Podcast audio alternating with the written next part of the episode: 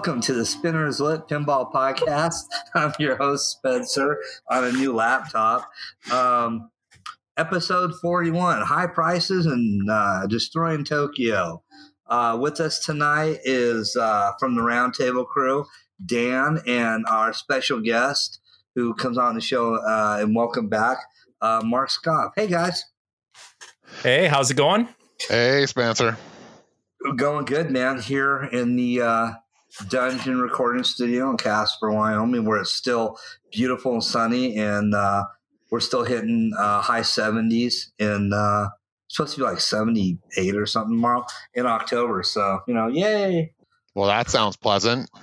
It's still Yeah, it's still warm here, but uh, not you know ridiculous. It's October, so you know we're probably probably hitting the 90s. Yeah. So well, that's you know that's Sacramento weather. How's Reno doing? Oh man, the weather was really beautiful today. Uh, we took a nice walk at 70 degrees. It was just very pleasant, and for once, no smoke in the air. So that was really nice. Yeah, that's that's nice to hear, man. Really Dan, nice. Dan and I were talking about that off the air before you jumped in.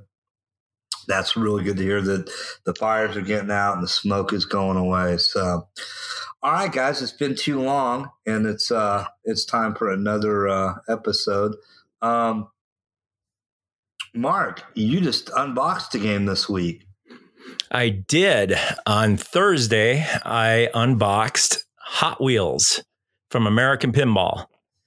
And wow, uh, the thing that I found that was really interesting is the build quality. Just opening the box. Uh, normally, you know, you you get worried like there's going to be damage or something like that. But when I opened it up, I felt pretty confident because it was wrapped in cardboard on the head, on the front and the back of the machine, so you could lift it up and put the legs on it without having to worry about scratching anything or those kinds of things because it was much easier uh, to put it together without worrying about breaking it. Because I'm always freaking out with it being the first game that I ever got, my first new in box, which I'm really excited about. Um, it w- it went without a hitch. I was kind of worried because when I looked at the box, there were forks that went right through the bottom of the box, and Oh, all I was God. thinking is, "Oh, this is not good. This is not good." So I, I obviously, as soon as I got the delivery, I kind of ripped that hole a little bit just to look and peer inside. And fortunately, there was a lot of space, and there was a cardboard that was blocking it. Uh, it was kind of in the inside of the box, and that was untouched. So I felt pretty confident that nothing happened to the cabinet or any part of the machine. Um, the good news is I unboxed it, and there was not a scratch on it. So, you just kind of took it on faith that everything, or at least you you you used uh, you used your eyes and just sort of hoped for the best. Man, I would pretty much. I would yeah. have a hard time taking it on faith. Yes, yes. I, well, here's the thing: when it when it re, when I received it, I did cut the side of the box and open it and shine a light through it, and I didn't have to unbox the whole thing because I knew that the the, t- the top was fine. It was the bottom that I was worried about, Um, but it didn't look like it was crushed or like an accordion style kind of thing. And I felt confident. But the good news is, yes, I did kind of take the risk, but at the same time, I did inspect it, and uh, yeah, I went for it. And I had my friend Doug and Ted come over and help me unbox the game and set it up, and it was pretty easy to do. It's same unboxing as any other manufacturer, but I liked how it was packaged. It had a lot more protection in it than the other, like a stern. Box was a little more sturdier, and uh, the cardboard they use fit perfectly with the um, contours of the machine, and the directions were clear as day of what to do. Even though I've unboxed many games, um, not my own, but this one, and uh, it went without a hitch. I was impressed when I opened it up. First thing I saw, the legs were powder coated, so it wasn't cheap stuff that you had to go and get powder coated yourself. So that was awesome. The other thing that was interesting is there was a uh, there's an Allen wrench key that's very similar to what you use to lock the back box, but it also can be used to put on the legs. So Oh, I was cool. uh, so Nice. that was neat. The only problem is if you lose the Allen wrench key, then you're kind of screwed because then you don't have, you know, you don't have a key with you. But the good news is it's a pretty common size. And I just leave it on the back, you know, once it's all put together and, you know, just put it in that that opening in the back, you know, where you lock it on the on the uh, back box. And uh, that was pretty neat. So it was you know, you can't use a wrench, but you can use the uh, the Allen wrench and uh, put in the legs. So that was cool. I've never Oh, nice. actually looked that close at the legs on an American game. I didn't realize that they were uh, held in place with an Allen bolt. No yeah, idea. uh, yeah. The the reason they did that is because they didn't want you to have to go and run and get tools. They wanted you to just be able to unbox the game anywhere where you are and uh, use the tools that are provided. In this case, the Allen wrench key, and uh, it worked perfectly. And I do like the lo- the lock. The, the thing with the uh, Allen wrench to lock the back box. I always liked that even on the sterns. I thought that was much easier than having to put bolts in there and then hold the, the cabinet up. You know, it's just turn it, you know, clockwise and boom, it locks. So I've always liked that as well. yeah, Yeah, yeah. the, I- but back to the old day data easts. Like that was the day data east uh, method of locking your back box, and it continued right through the Segas and into the early Sterns. And Jersey Jack still uses that. Jersey Jack does. That's a, that's correct. And the other thing uh, is it's solid. It's a solid connection because it's got that clasp, and that thing is not going anywhere. So now, when I unboxed it, it was all plastic wrapped. So No. that was different because I know Stern, it's kind of just out in the open, right in the box, and we saw that as we'll talk about later. Uh, and uh, this was all shrink wrap, so there was wrap all the way around the game. So if something happened to touch it, uh, at least there was a little protection around it. So of course I unwrapped all the plastic and everything like that, and uh, then I was pretty amazed by the artwork. The artwork on that game really pops. I really like the use of the different colors. It's got a lot of warm colors in it, a lot of orange, light brown. But what totally came to mind when I opened it up was I felt like I was a kid who got that new Hot Wheel set track looking at the box. you know, for That's the people ex- who haven't seen a Hot Wheels yet, that Yep. game is super good. Like the visuals and the presentation of it, like when you see that game from across a room, it really catches your attention. And when you get up close, uh, the artwork for for all stuff that I'm sure is is you know pretty corporate, corporate mandated, corporate approved. It just really look. I mean, it looks like a product, but it looks great. And I do like that analogy. It does remind you of like a giant Hot Wheel set. You feel like orange tracks Yes. should be shooting out of the side. Yeah, exactly. That's exactly what I felt. And uh, then I looked at the the playfield. Very nice quality for the um, the clear coat. Seemed like it was pretty solid. I looked to see there was mylar put in there automatic, and I didn't have to put any mylar anywhere. It was all in the game where it needed to be around the pop bumpers, of course, around the slingshots. Uh, and then some places where there were like uh, where the ball was coming in from the return from the ramps. So that was that was a wow experience, and we, we all said it when we opened. It's like, wow, this this looks pretty sharp. and of course, once we got all the plastic off, wow, then we were like, this is pretty amazing. So then, once we got it all set up, then we flipped that switch on after we, of course, you know, put the balls in and all that other stuff that we have to do. And of course, when you get excited, you don't think real straight. So we're like looking to make sure everything's good, you know, remove the packaging or anything that's in the in the playfield glass. I mean, sorry, on the playfield. And then of course we close it up and like, oh, we forgot to put the balls in. Oops. so we had to take the glass all off again. You know, typical when you get excited. And what was amazing is that the the balls were actually pretty good quality. I I was expecting, you know, typical Stern balls where they're, you know, they have like little scratches on them. They don't look real shiny. These were nice stock pinballs. So, and there were no oil on them. I was wiping them down and there was no oil. So I was like, well, this is pretty nice. So anyway, put in the game. And uh, when we fired it on, wow, the light show. Just how it does that cycle through all the lights turning red as it lights each one individually going around. And then when it starts doing all the different RGB effects with the different colors, I was like, this is like a Jersey Jack game, like Wizard of Oz. That remind me of it, where it had all the different colors. And I was like, whoa, this is this is pretty awesome light show. I'm not recalling for sure, so so correct me if I'm wrong, but it has RGB inserts and RGB GI, right? That is correct. It's all RGB lighting. Yeah, that's so that's dope.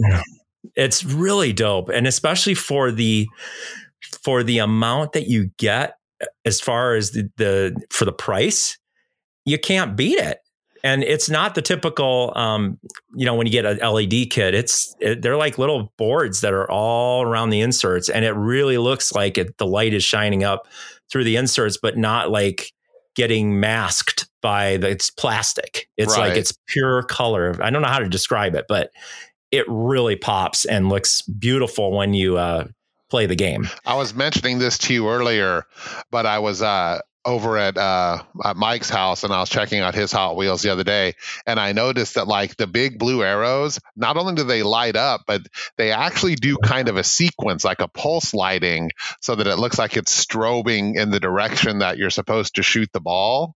And I mean, it's just, you know, it's obviously it's just a few LEDs and they're doing it, but it's just like it's such a great touch it reminded it me kind of of like on Big Bang Bar, you know, when you first see that ramp with the arrows telling you, "Hey, hit the ball up here," and it's just it's such a great touch, and it's just so much better than just a light bulb blinking. American Pinball, like totally agree. those guys totally make some cool stuff, man. I, I, was really impressed with yeah with the lighting and like you said the strobing effect that you get or uh, the I guess marquee effect where you said that the arrow had kind of like pulses and fills up the arrow with those lights. It really helps you when you're playing the game to know which shot to go for when they pulse instead of just flashing and blinking. So, I, yeah, I totally agree with you. And, and it's neat because it does that when it applies to the mode that you start. Because one thing that's cool about Hot Wheels, and we'll talk about the gameplay in a second, is how you can stack several modes together. And it's just a joy to play uh, when you go through the different things as far as the different multi balls and the battles and all that stuff. It's it's so much fun. I can't I can't describe it. It's just it's a fun game. It's not a frustrating game. You don't. It's not like a Steve Ritchie game where you just want to throw the machine across the room when it drains out the left outlane. You, you, you don't get mad at it. You're like, oh, oh well, I drained, you know, but you get excited to just keep going. Yeah, yeah, it's, it's a, it's, it's a awesome. friendly game. It's approachable. Like right. you see it, and even if you're not a pinball aficionado, like you want to go over and find out what this is about, and and punch the start button and and have a good time. You know, there's a lot of pinballs, and and we had alluded to this earlier you know everyone's like oh my god it's just it's not deep enough. It's not you know hardcore enough. It's not grown up enough. It's it's not mean enough. And it's just like man difficulty and and depth and and sometimes that shit just it's overrated. And don't get me wrong you know i would love to say that that game's going to last forever in a home environment and maybe it will and maybe it won't but at least right now everybody that you know wants to play it and wants to have fun and wants to enjoy it. And it's just, it's such a friendly, approachable, inviting game. Uh, you know, I think it's, I think it's a genius theme. And I, I really hope that, uh, it has long legs and that American Pinball keeps making them. I think that those guys have had a few themes now that people have just pissed on. You know, they've just been so brutal to Houdini and so brutal to Oktoberfest and so brutal to Hot Wheels. And I think all of those themes are genius. I think so too. And Hot Wheels appeals to all ages. It appeals to my age group. It appeals to my son. It appeals to people, you know, to kids that are, you know, nine and 10 years old. It, it's just a great theme. I, I'm surprised they don't have this at family fun centers. I mean, if I was an owner, I would get one because I'm sure you would get a lot of quarter drops with kids wanting to, you know, play that game. Yeah, every so, Chuck E. Cheese should have a Hot Wheels. Yeah, exactly. Like, I'm sorry. Exactly. I told, and it's it's reliable. When I talked to uh, Joe from Pinball Star, he was saying that out of all the games, Hot Wheels had the least amount of problems for the operators. So that was pretty impressive to hear that. Admittedly, there's not much to break. Right. But, you know, again, uh, and I think that we talked about this Guns N' Roses doesn't have anything on it to really break, and those things are breaking all the time.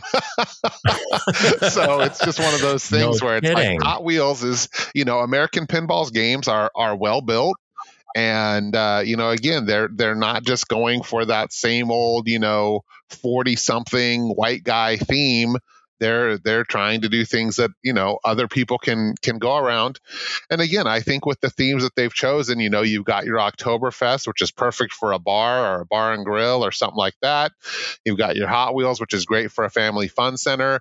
And if you want something frustrating and evil that's why they made houdini yeah, exactly, exactly. And and the thing that yeah, go ahead, Spencer. Oh, yeah, the amount of time I'm going to go backwards to Houdini. The amount of time that they were able to take that, you know, where it was just you know a box of lights with nothing that worked and working into a fully functioning presentable game was what six seven months which i mean and we've all talked about all agreed it should be applauded and you know i, I played i've only played i i know a couple of people who bought hot wheels because of covid i've only played hot wheels on location and um, that game was just I mean, it, it it checks all the boxes. It just does. Light show, theme, theme integration, gameplay, sound. I mean, it just it, it checks all the boxes really nicely. The sound is very good, and it it has a, even a built-in amplifier that you can adjust the levels, so you can you know put more bass on it. It has a subwoofer built in, and the other thing that I really like the way that they incorporated the screen. They did this with Houdini too, but I like how it's like the scoreboard because you have the scaffolding around it or the catwalks, whatever you call that, that are around that screen to go with the artwork. And what I love about it is it's okay to be off center. It didn't bother me one bit. Everybody was always complaining on Pinside, oh, that should be in the center. No, it doesn't have to be at all. It's kind of cool to have it a little off to the left to give it some variety. Yeah, it's different. And yeah, it's different. And the, on top of that, it's backglass. It's not a translite. This is printed backglass. Oh, really? So, so I was impressed with that too. And even when I took the glass off, the glass is way thicker than what you get on a Stern game. Way thicker. So it, it's just like, and, and and on top of that, also the build quality of the cabinet is pine. It's not particle board. It's oh, way wow way better. And that machine, by the way, was really heavy. Trying to get that down my stairs, 300 pounds. That thing was not light. Luckily, we kept the box from tipping over and had it on a uh, hand truck and slowly went one step at a time on the side of my house. And we rolled it in without any problems. But Nice. I was out of breath when we got down to the end to the last stair. I was like, Mark, "Oh, that's that's wow. why as soon as I moved here, like I was in my new house literally a week, and I ordered an Escalera. Yeah, I know, I know. I, I would order one too if I had more games, but only one. It's like, well, I don't have to invest in that. You should talk to yet. Cheddar, man. I swear he keeps buying cheap Escaleras from someone in Reno. oh, really? yeah. I mean, he's like, hey, are you going to Reno? Can you pick up an Escalera for me? I'm like, yes, I'm going to Reno, but I'm going in a Ford Fusion, so no, I can't pick up an Escalera. But yeah, you know, he's he just picked one up, and we used it to get uh, my creature out of his house. Which you know, he has a house, which I don't know if you've been to uh, Eric's house, but you know, there's steps going in, there's steps coming out. There's no easy ingress and egress from that place. And he has this Escalera now, and I was all like, man, this thing is definitely worth what they cost if you live in a Shannon house. got one steps, too. Man. Genius. Shannon, Shannon has one. He yeah, loves Shannon it. needs and, one though, and he needs it for his house. That dude, you have to go up like three flights of stairs yes. that are all old and decrepit and evil. When I first went over to his house, I'm like, "How do you get the pinballs in?" He's like, "Oh, I just take them up the steps." I'm like, "You are out of your mind. you are out of your mind, movie, man." It's Indiana Jones and Shannon's Stairway of Doom. Yeah. Oh my gosh! If yeah, you want to to- play pinball at Mount Shannon, get climbing. oh, it's it, it's an adventure, man. You're going like up a mountain and going up those stairs, and then all of a, all of a sudden, it's like, oh, it's worth the adventure because then you you walk in and it's like there's some good you pins know, to the, play. the first part of that adventure is just unloading the game. It's just backing your truck Mm-hmm. up that driveway. Oh yeah, Because that no driveway kidding. is crazy steep. So you don't see anything. You just see the sky. yeah. and you're just like, where, like, am I about to back into the garage? Am I about to back into the steps? Where am I at? And then once you get to the top of the driveway, then it's like, all right, you get the game off, and it's like, now it's time for the stairs. And I'm just like, well, this is this is your part of the battle, man. I did mine. Yeah. Well, yeah. When he said he just did it by himself with the Escalera, he's like, I should have got this a long time ago. but he got a good deal on it and he loves it. So Yeah, I think pretty he got awesome. hooked up through through Cheddar. So yeah, talk to, Yeah, talk to Eric Neff. That guy seems to be the Escalera whisperer these days. that's nice. Yeah. So anyway, yeah. So we got it down, and uh, so now I guess we could talk about gameplay. The light show is is awesome. Of course, it you know all full RGB. Uh, it even has the kind of effect that we saw in Rick and Morty, where it does the spotlight, you know, going back and forth. It does that too, but with different colors. Um, yeah, it's it's it's a blast as far as the uh, light show goes. I always loved that spotlight, like in attract mode. I remember that Yeah. really specifically from Last Action Hero. And Yes. I always thought that was just the coolest. Like maybe it was like, I mean, I guess it's all the purview of who designed the light show, but I always thought that was one of the neater ones, better than just having the lights blink. Right. Exactly. Yeah. So, um, yeah. So the sound was good. I didn't have the sound adjusted on the first night just because I was just like, I, I got to play this game. So I just hit the start button and it was so funny. The first ball, it went up the ramp, no problem. And then when it got to the return where the hole was, it just stopped. I was like, uh oh, what's going on here? Suppose there's a little metal tab that just needed to be broken in as you played it, but it just like stuck there and the ball was sitting. And I was like, okay, let's shake the machine. And then it, it fell down.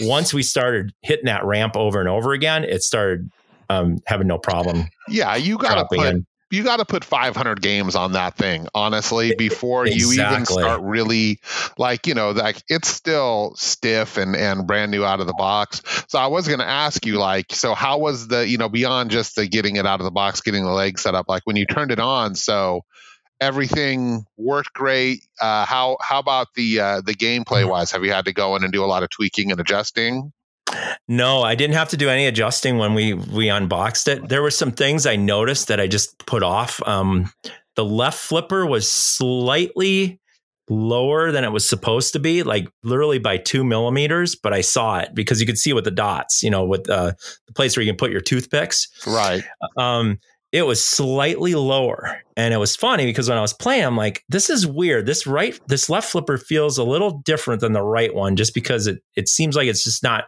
shooting fast enough." So I was thinking, well, maybe I'm getting some flipper fade, but it happened like immediately when I started playing it. So uh, today I was playing around with it and I adjusted it, and now. Whoa, now it really shoots good, especially going up that right ramp. It was kind of struggling with the way it was set up before. So I, of course, loosened it up, tightened it. And of course, the first time I did it, I didn't tighten it for, hard enough. And it, it immediately just went, boom, you know, and, and went out of alignment. Um, well, so I you fixed that. and- You got to yeah. be careful not to go too tight.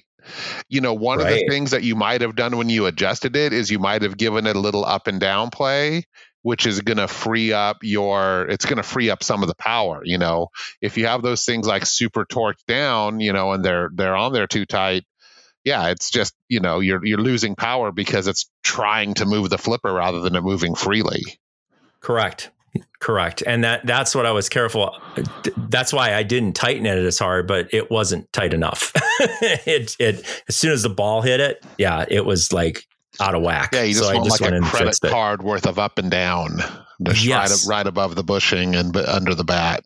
Yes, exactly. So I- Everything be yeah, I'm going to check it again, but yeah, it, it plays really well now, and and um, now I got that adjusted. But no, as far as any things that stop the play, like the experience with Stranger Things when the post flew out. You know, nothing, nothing like that at all. It was seamless. It didn't have any issues whatsoever. And we played, I don't know, probably like 10, 15 games just playing it and having a great time. And it wasn't real difficult with the rules, which we can talk about now, the gameplay. It's pure adrenaline and super fun to shoot. The most satisfying shot on that game, and you might agree with me, Dan and Spencer, is the left orbit that goes to the ramp. And it reminds me of Stranger Things, but it's smoother. It just flies up that left orbit, and then all of a sudden it comes around that the you know the the blue return ramp, and then it's just got that nice smooth smooth feel to it. The other thing that's neat about the geometry, I guess we'll talk about geometry instead, is if you shoot the orbit, the inner orbit, it sometimes is a perfect shot where it just smooth as glass goes around. But if you don't hit it right, sometimes it rattles in that left orbit.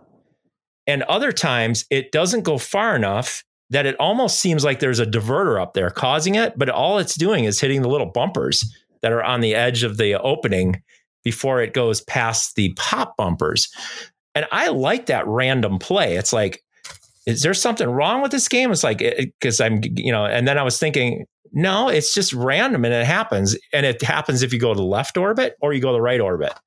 Uh, yeah, it's interesting. Well. I noticed that. Did you well. notice that? Yeah. yeah again, I, I, like it. I mean, it's it's and those shots in that inner, that inner orbit are a little tighter. They're not they're not impossible, like nothing like um, you know Houdini, but not like Houdini at all. No, but they're a little tighter, and you got to be a little more precise. But once you get the the you know shot down, you can make it with with pretty good regularity. And then you know, like I said, it, it was a it's a, I find it to be a very nice, evenly balanced play field.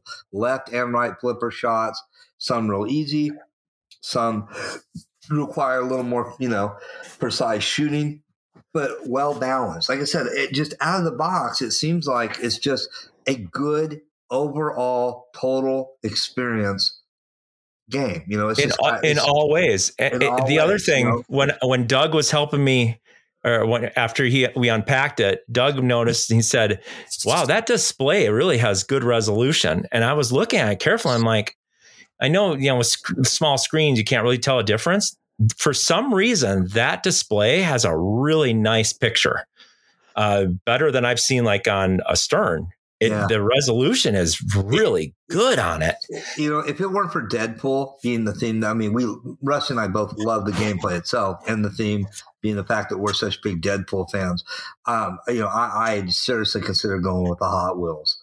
Um, but Deadpool won. Wow, Deadpool that's that says a lot. That says a lot. Um, you know, Rusty hadn't had a chance to play it yet because you know she hadn't been. You know, before we left California, she really hadn't been going out much. So, um, yeah. But uh, uh, yeah, man, that's how much I like that game, and it's high on my list. Like, like you know, Deadpool, uh, Attack from Mars, if I could get one, and then Hot Wheels would be eh, right after that. You know. And what's so great is, okay, the ramps are great; those are fun to shoot the orbits are awesome. But then they thought of something that we all love from solid state games are inline drop targets. And yeah. they did that.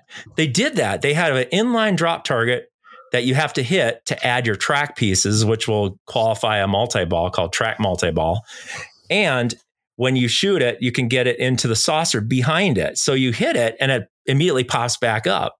So yeah, what a great like way. Spider-Man web slinger. Yes. Like it's so it's so cool. It's just such it's a so cool, idea. It's so cool. And it, it's it's like split second timing. It's like it goes down, it goes right back up. It's like you're like, oh, I can add a more, uh, you know, another track piece, and then finally it goes down, and you lock the ball. And what's unique is you're not locking one and then two and three balls. You just lock one ball, and all of a sudden, multi ball starts. So it's almost like a virtual lock, but at the same time, it's just locks one ball in that saucer and then it has the the buck that just pops it right out and it loops fine. Now i had it a little low on uh, the power because i wanted to have the machine a little more higher than six degrees. It was a little too floaty. They recommend six degrees but when i talked to um, oh who was it? Uh, David, I think it is, uh, over at American Pinball, he was telling me that he has his at 6.3. I put mine at 6.5 just because I like to have it a little more steeper and not so floaty when it hits the uh, uh, the the uh, slingshots and when you're trying to trap the ball on the flippers. So I had it at six five. What happened though is once it got to that point where it was a little steeper, it didn't make it all the way around that loop. I, don't, I, don't, I guess that U-turn, if you want to call it that, where it you know shoots up and then it kind of twists around and goes onto the ramp. Um, I was kind of like, mm, that's kind of interesting that it's not always doing it correctly. So I just upped it just by one tick to increase the power of the VUK. And it works perfectly now. There's not one reject, but I had a lot of rejects at first until I upped the power a little bit. And as far as flippers go, I upped the power by one notch too. So instead of 25, which is the factory setting, I upped it to 26. But honestly, that's plenty of power.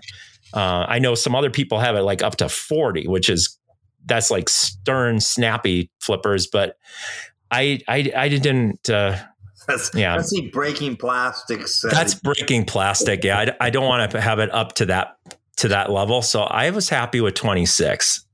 Um, so anyway, that that's great. They got the inline targets, and they have an inline target on the right hand side that you have to shoot into a saucer to start a battle mode, maybe. And the other thing is it will let you do an add a ball. And it's not an easy shot because it's really far off to the right. So when I'm seeing all these things, it made me think of how there's so many different games within this one game. It's like a compilation of the greatest games. Did do you did you notice that, Dan? I, you know what? It always reminds me, even though it's not really similar, and it, it could be thematically that it reminds me, and just maybe the some of the plastics and the basic design and the car theme. It always really reminds me of Getaway.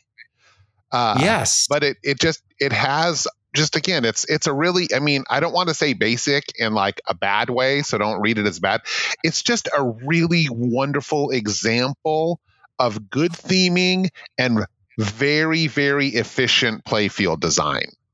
Less like, is more. Yeah, right? I mean, more is more, but okay. it it has a lot of stuff in it that you know feels good.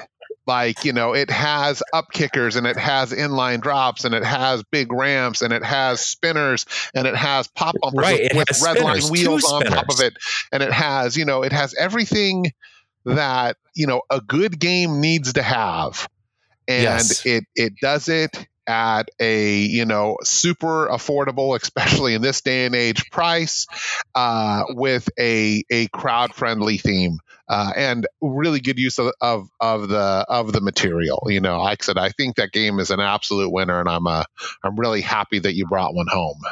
Yeah, I'm really happy too, and it's the only one in Reno. Uh, there's a lot of people I know that are getting Cactus Canyons. They're getting the uh, obviously Godzilla, which we'll talk about later today. Uh, but I wanted to get something that nobody else had, and I really wanted to see an honest opinion on what they thought. So uh, gameplay. Let's talk about gameplay. There's some really fun modes in it. And it's really neat how you can stack all these different things and they're all going at once, but you still know what you're doing. It it's very clear on what you have to do. Number one, because it says it right on the on the LCD. Of course, you usually don't look at that when you're playing, but you hear the call outs and it will say, you know, shoot the left ramp, shoot the right ramp, shoot the spinner, all those kinds of things. The way that they incorporated the assets really makes the game fun and campy, but it's perfect for just the artwork and and just the whole package. You got to have something that's cheesy, and, and I, and, and, and I love it you know, because people think Hot Wheels is a kid's thing, but it doesn't talk down to you as an adult. No, it doesn't. No, it it, it definitely appeals to all ages. And who doesn't like stop anim- animation? Come on, I mean, everybody. I mean, what do we do? We watch, uh, you know, all the Tim Burton movies and everything. Yeah, that stop animation is really perfect for that theme, and it makes it so much fun with the uh, with all the the the story. You feel like you're in a story and you have to, you know, defeat. Oh, is it? I think it's Dragon, right? Isn't that the main villain? I always forget what his name I, is. I honestly don't remember. I is, is it my Mania ones? I'll look it up, but yeah, I think it's Oh, Dragon yeah. is is the uh, the villain, the the main villain, Okay. and he unleashes monsters that you have to qualify by hitting the battle target. So, what does that sound like? Mm, sounds like Deadpool, right? You got to spe- spell Right. Deadpool to start a battle. Okay. So, but what's cool is the targets are not straight across, they're curved. So it makes it a little more challenging to hit those. Now, most of the time, I don't really go for them because they're deadly when you go for them deliberately, but it just hits it accidentally, and all of a sudden, you know, you, you get a, a monster battle qualified. But the way that they did each battle really makes it fun. One of the things is the T Rex. And what you have to do is you have to shoot the spinners to charge up the amount of power you have to throw a car at them. so you have to throw, you have to shoot the spinner, charge it up, and then you have to hit the ramp and launch the car at them. And it has the same kind of uh, um, indicator, health meter, so you can see exactly how close you are to defeating the uh, monster. And what's interesting is it's not easy to beat the monster every time. I don't know if you feel that too, Dan, when you played it, but I I rarely can just defeat uh, the T Rex. Um, definitely not the Cobra snakes. That one you have to shoot all the different shots that are lit. Um, the monkey one or the uh, the gorilla is fun, where you have to hit the um, the stand up targets, and those targets then allow you to defeat it and then it might throw in another shot just to to to make it a little more um, exciting. And then there's the Triceratops, and that one's fun too. The use of the shaker motor makes it even more fun because it choreographs with the video. So when you're when you're playing it, when the T Rex is stomping or the Triceratops is smashing the buildings as it's going left and right, Oh, wait, wait, wait. you, Hold on. you feel that it comes with a shaker motor too. it that it used to when it was the first 500 but i bought it and fortunately it got there the same day the game was delivered Okay, so Um, you added. I was like, I- I, was I like, dude, it. that thing, that's just that's disgusting. Okay, yeah i added it no it wasn't included it, and when they first announced it when they um, started produ- producing them uh, they did have the first 500 include a shaker motor which is pretty awesome now it does have a topper now the topper is nothing to brag about it, you know it's just a flat cool. piece of tech, but it's cool it looks cool and it adds just a little bit to the game you know having it on top of the back box I mean, it beats the two hundred dollar one for Guns and Roses. I mean, Exactly. probably doesn't beat it, but it's free, and that's always the right price. Right, right, exactly. Um, so anyway, the monster battles are great. Um, if you can play a Hot Wheels, those are great. But they add more things to it. Another one is the race, and that one is super fun because you have to shoot the left orbit to start it, and on the very top there's a magnet. Now it's pretty interesting what we're talking about. It has all the elements that we love to have in a game, right? We wanted magnets, we want a VUK, we want spinners, we want targets. We want drop targets. It's got all of that.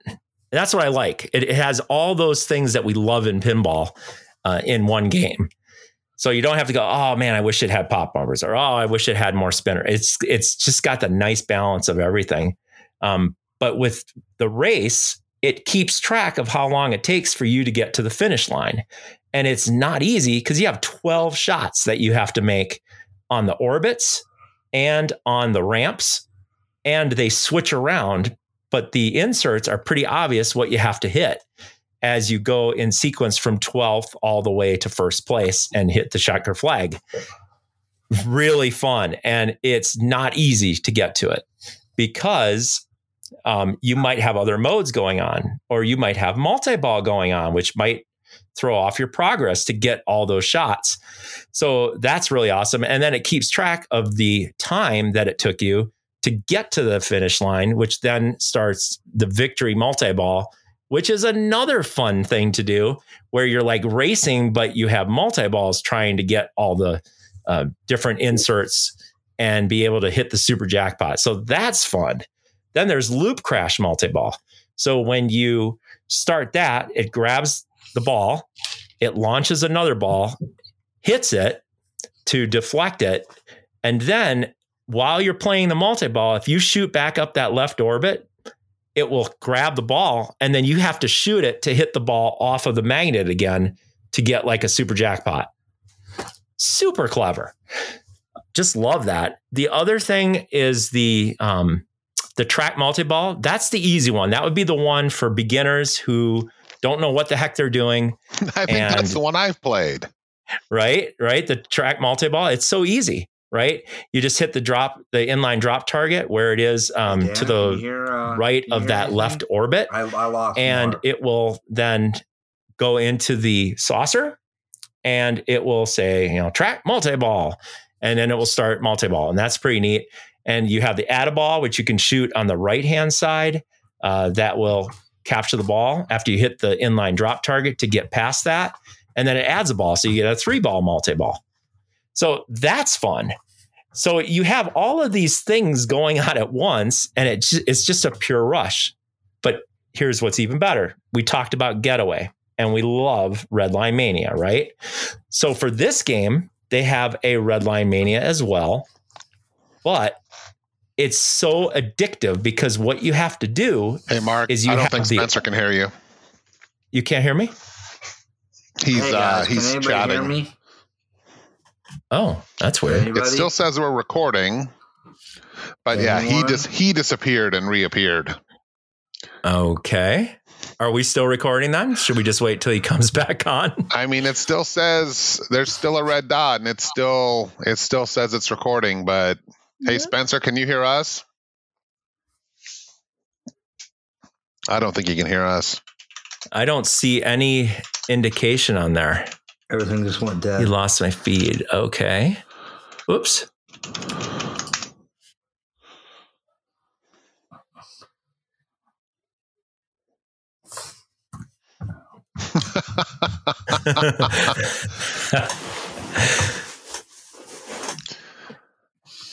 well, this might have to be edited after all. Or we could play a little elevator music while we're waiting. No, I'm just kidding.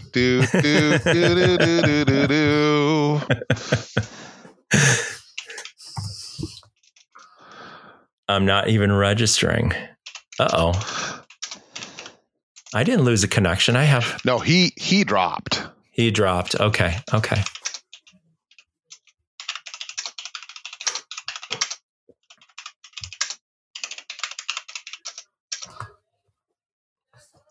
Yeah, guys, I'm not getting anything ah, here at all.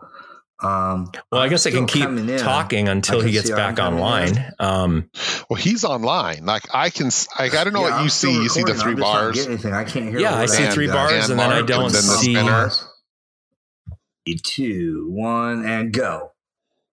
So, so if you think yeah. that's really cool about hearing the different multi-ball challenges, there's even a greater mode, which is called Redline Mania. So if you're familiar with Getaway, that's one of our favorite things to do is get that gear shift all the way up to, I think it's six, if I'm not mistaken.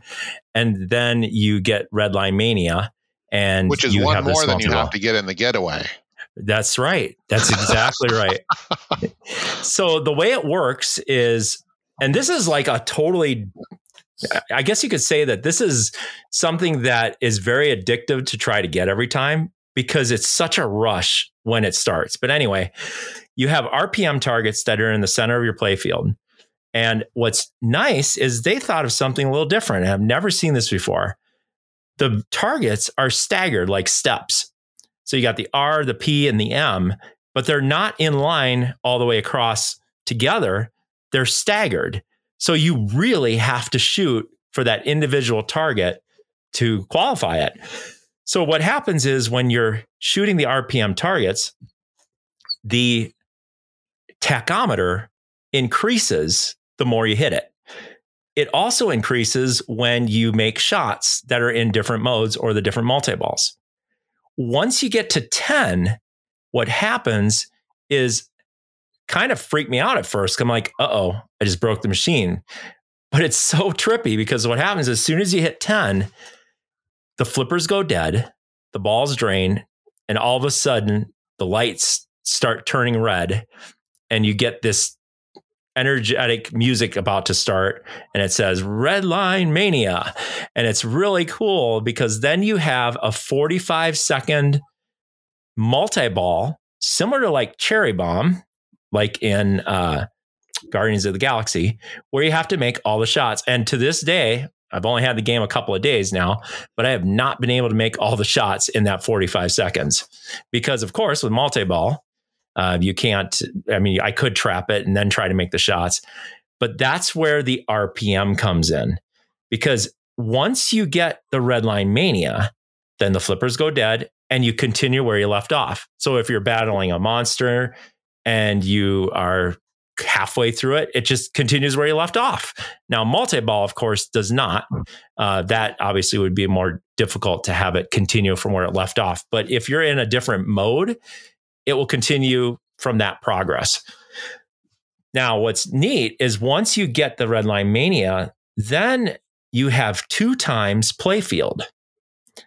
So we're all familiar with Star Wars. When you hit the targets, you can get 40 times, right? Well, it's not that ridiculous. It's one time in the game when you first start it. When you get to red line mania, then it's two. And it matches with the gears. So you get up to fifth gear, it's five times playfield. So if you want to get billions in your score, that's how you do it. How easy is it? Not easy at all because not only do you have to hit the targets and you have to hit the targets that are um, the shots that are required in the modes, you also have to keep hitting it because if you just trap your balls and do the Elwin style where you're just cradling balls, that tachometer goes down and you have to rev it up to get it back to that spot so that you can get closer to the second red line mania in second gear. And I have not at all got to second gear red line mania. So that's there's a smart, game within a game. Honestly. Isn't that clever? Yeah, that's actually a pretty cool feature. Because you know you're getting a lot more of uh, the designers are trying to figure out ways to keep players from just cradling up and sharpshooting targets. You know, Guns N' Roses does that with their multi balls, and now yes. you have this and Hot Wheels, and yeah, that's actually pretty cool because I think that you know the guys who are designing the rule sets have sort of said, okay, you know, we we we know what the pro players are doing, we know what the exploits are on the old games. Let's fuck them who, who, did, who, did, the rule set on that? Oh gosh. Oh, who did the rule set? I should know that. I will have to look it up. But yeah, I've, I've heard the name, was it, but I don't know who it was. Here, let me. I'll look it up real quick while you. Uh, Balcer mm-hmm. did the design. Is that correct? Joe Balcer. So, yeah. Yeah. that was his last game. Yeah, that's what he did.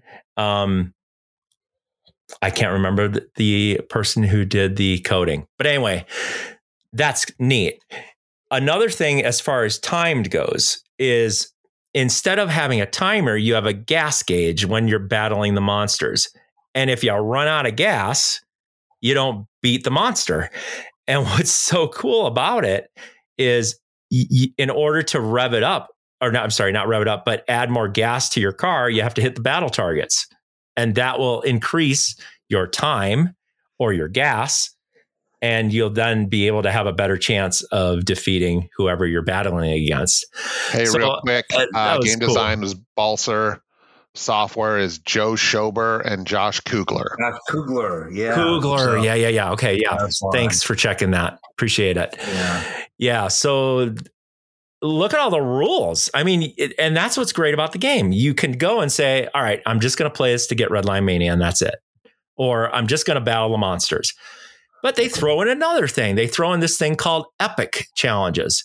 And we're all familiar with uh, uh, Keith Elwin, where you have to hit so many ramps and so many spinners. It's the same concept. But what's clever is you have to hit the stand up targets. And what am I thinking of here? Game of Thrones. Because Game of Thrones has those two targets where you have to hit it to lock a ball. It's in that same area where you have to hit it to qualify the epic challenge and that will be so many ramps, so many uh, orbits. Uh, I think if uh, let's see what was the other one. Um, of course, targets, the car targets. So you have all these things that you can do, and then that starts a wizard mode. So you have Dragon you can you have to defeat. You you have a, a wizard mode for the epic challenges. You have a, a wizard mode for let's see what is what else is it? Well, I guess you could say it's a mini wizard mode for Redline Mania. Uh, that's like three satisfying accomplishments in the game. So it's like you you have that one more game feel. I want to go back and try this, or I'm going to try this strategy, or you want to go for a high score. You try to rip that RPM up to a higher level and get to third gear, and then see what happens to your score. So you got the objectives if you want to go that route, and then you have the uh, the scoring if you want to go with multipliers. But it's not multipliers that you get right away. You have to really earn it. And of course, it gets progressively harder. So, what I was saying before, there's a lot of variety and a compilation of the best games we've played in the past 10 years. So uh, it's awesome. Like Jurassic Park, it reminded me when you run out of gas, you have to hit the uh, the raptor pit, right? To get the gas up so that you can um, be able to capture the dinosaurs in that uh, escape from Nublar. So it's the same concept, just with a mode. So you really have to keep those balls going and shoot the targets and and shoot the uh, the places where it tells you to and you can get further in the game but uh, it, I've talked to many people in on Pinside through the uh, Hot Wheels Challenge Accepted thread, and there's not many people that have gotten to the wizard mode. Now, Alex, he did. He did get to the wizard mode. well, there's a surprise. Yeah, there's no surprise there. Um, and kudos to Alex. I got to give him credit because he was raving about this game. And I'm like, is it really that good?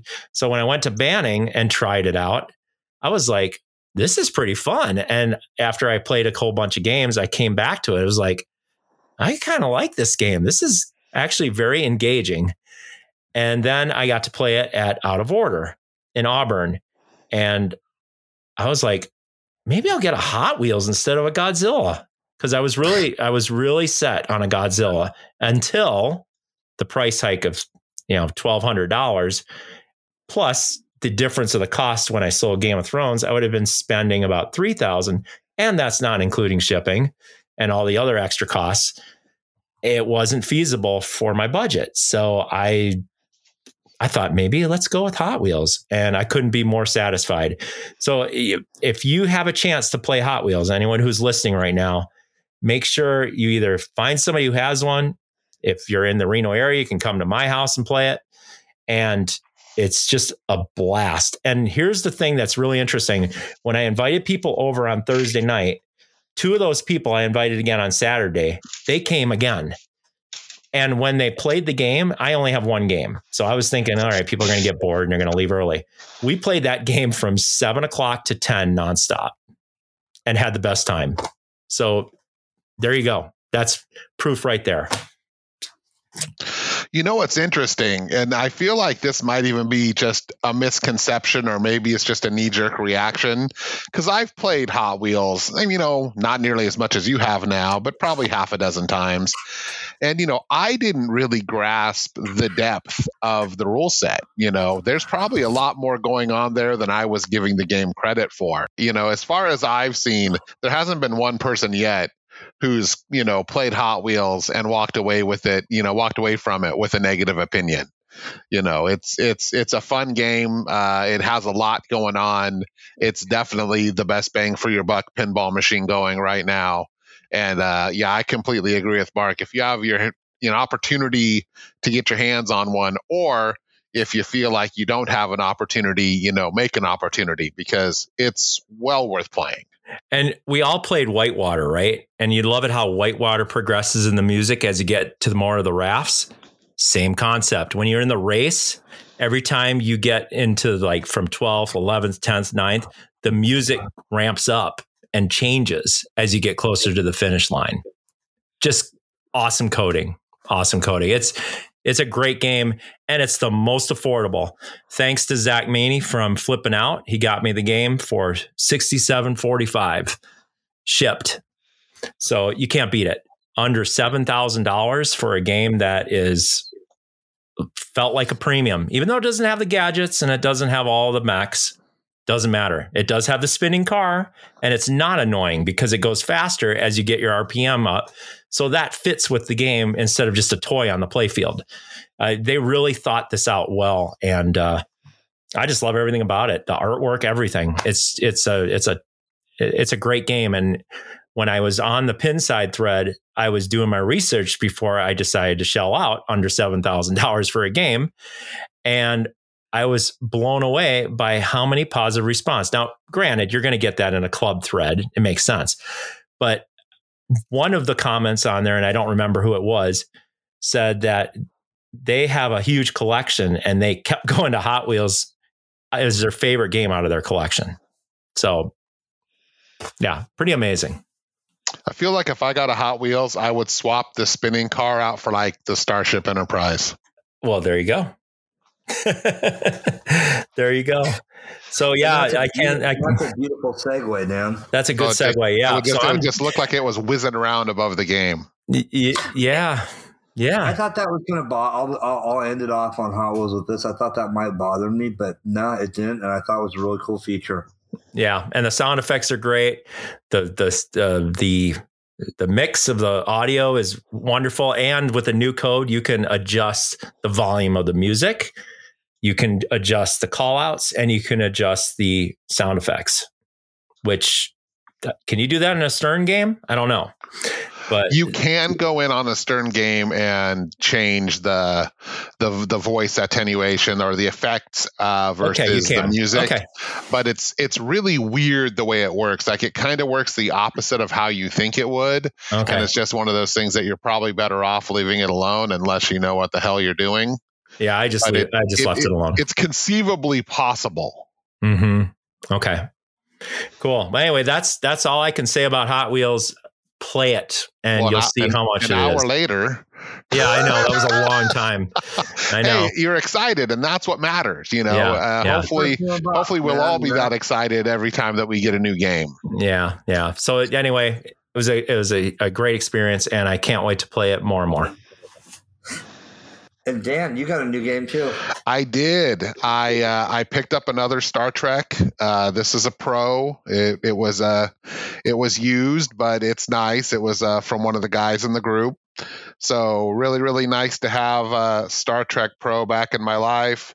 It's got a shaker motor, so you know it, it'll it'll rumble when you hit the Vengeance, and it's got the uh, the tilt topper, which is really really cool. Mirror blades. Um, a lot of the other kind of mods that you would expect that game to have. And, uh, you know, I still, you know, always kind of was kicking myself for selling my premium because I do think that Star Trek is.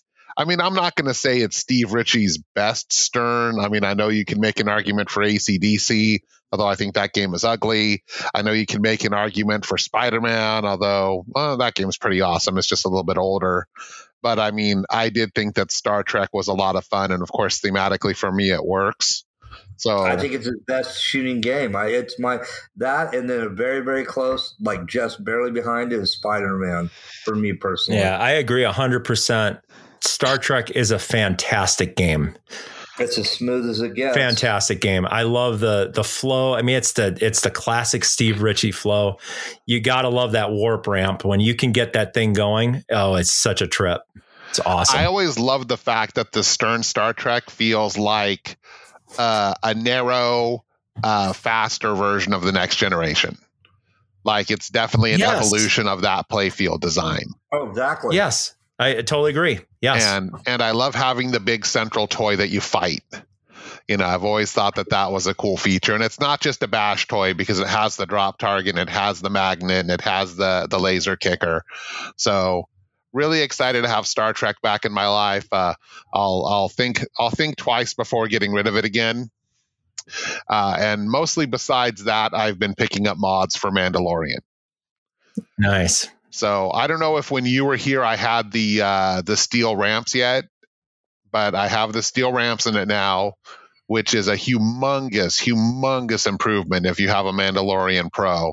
It's almost insane to not spend the couple hundred dollars uh, that Logan Pinball wants and uh, because they mount at the top and the bottom, it just it feels so much more solid. It actually gives the game uh, a premium feeling that it was really lacking. Because I don't know if uh, I know you played a Mandalorian Pro because you played the one that I have, Yes. uh, Mark. I don't know if uh, if Spencer's had a chance to spend much time on one. I played about eight games on the one over at that brewery last time Oh, I was that, up. that movement in Rancho. Okay, so yeah. I mean, the big failing of that game is that it has those multi-piece plastic ramps. That's right. And just it, you know, the ball would go across the ramps, and the ramps would kind of wiggle, and then you know you'd shake the game, and the ramps would kind of wobble, and it just, it really felt kind of low rent. I mean, not zizzle bad, but you know, certainly not like, hey man, I just spent you know six, seven thousand dollars on this. Where's my quality? And it's it's ridiculous that Stern couldn't you know spend a couple hundred more bucks and throw some wire forms on those ramps, uh, you know, and do them as a, a more one piece design. Although, you know, I'm sure it makes sense from a cost uh, and a production standpoint. And I mean, hey, I'm sure if I broke a ramp, I would appreciate only needing to pick up, you know, a couple foot of the ramp rather than a $400, you know, gigantic ramp assembly.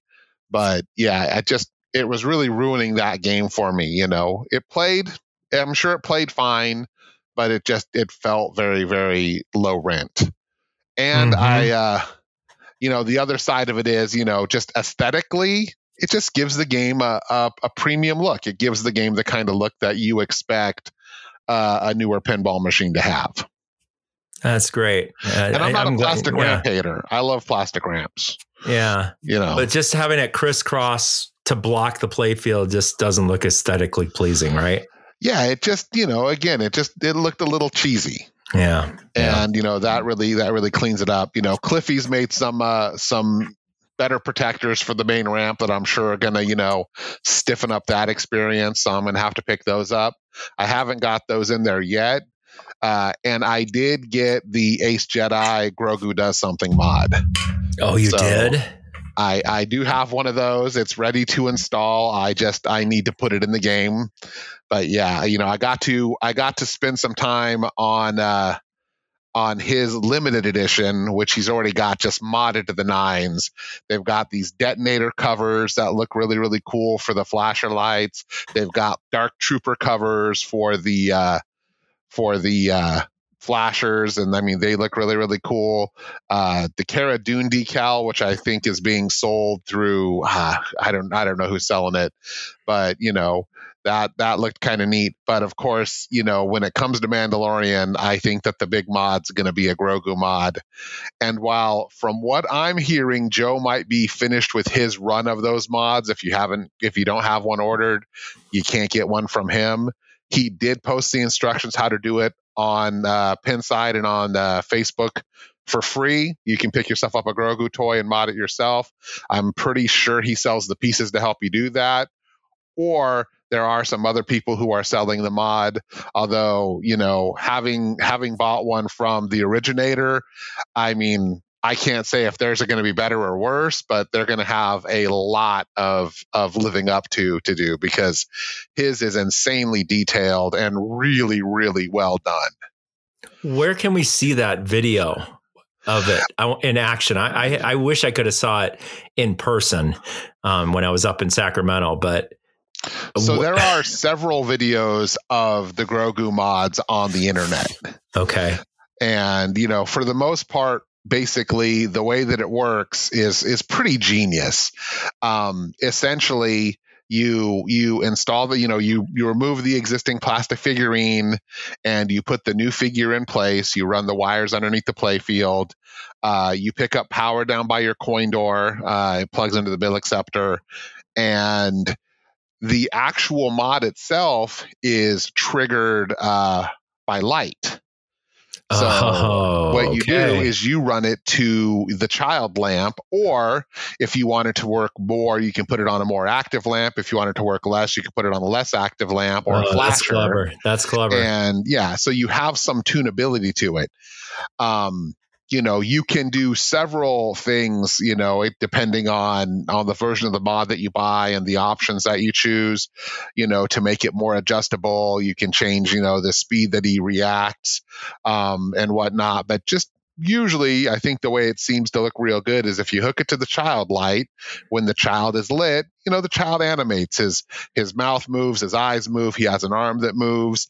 And you know it doesn't like it doesn't change anything about the game gameplay wise, but it adds that magic in, which I think a lot of people feel like, you know, one of the things about pinball and you know, one of the things that, you know, your Hot Wheels does real well with its spinning Hot Wheel, even if, you know, it's the dumbest feature ever and people feel like it doesn't do anything right. it adds life to the play field yes. it adds movement and motion and it's exciting and so that's kind of what this does it's like the dinosaur on jurassic park or you know the the building on Godzilla, you know, which we're going to talk about. But you know, it it it inserts the mechanical magic. And I think yeah. to a lot of people, the Kanedas of the world, like, you know, not to not to put too fine a point on it, you know, to them, they might not be looking for gameplay as much as they're looking for magic. You know, mm-hmm. they're looking for that moment where thing pops out of the playfield and grabs the ball which you know I got to have a very special moment with that the other day. I was hanging out with uh, with Brian and our buddy Mike Garcia, and Brian's little boy, who's four years old, was playing Addams Family, and Thing popped out to grab the ball, and he flipped his shit. dad, dad, dad! Did you see the hand comes out of the playfield and grabs the ball? Like in that moment, like he was just completely and totally in that world. And it took me back to when I first saw that. And I mean, shoot, man, I was a teenager when I saw that, and I was just enchanted by the hand coming out. So was I. Yep. Right. You know, and that's so I think I. Right. You know, the first time you blow up a castle on Medieval Madness or you load three balls in the supercharger, you know, and you get that that mechanical goodness. So, you know, is it is it that drastic? No, but it does give you a feeling of motion that I feel like that game otherwise lacked. That's yeah, that's that's great that Joe was able to make that work. Um, I really want to see that. You know, the funny thing about that too was when that game came out, you know, he fucking straight up told me, Hey, I'm going to do this. And I was just like, Yeah, man, I can't wait to see it. And then the next thing I know, he's like, I did this. And I was like, God damn, man, you weren't screwing around, were you? And he's like, Nope, I was not, you know. And he did it in like, what, like a week, 10 days? Man. Yeah. Like, oh, yeah. yeah fucking done, you know? Exactly. You know, he went from I'm going to do this to I have a working prototype to here's how you do it inside of 2 weeks. The clue is is is if you know Joe, you know his moniker on on Pinside is Ace Jedi. I mean, he's you know he's a hardcore Star Wars fan. So you know this you know was like it's like peanut butter and jelly, man. Star Wars and pinball. You know, right? How can you not get behind that?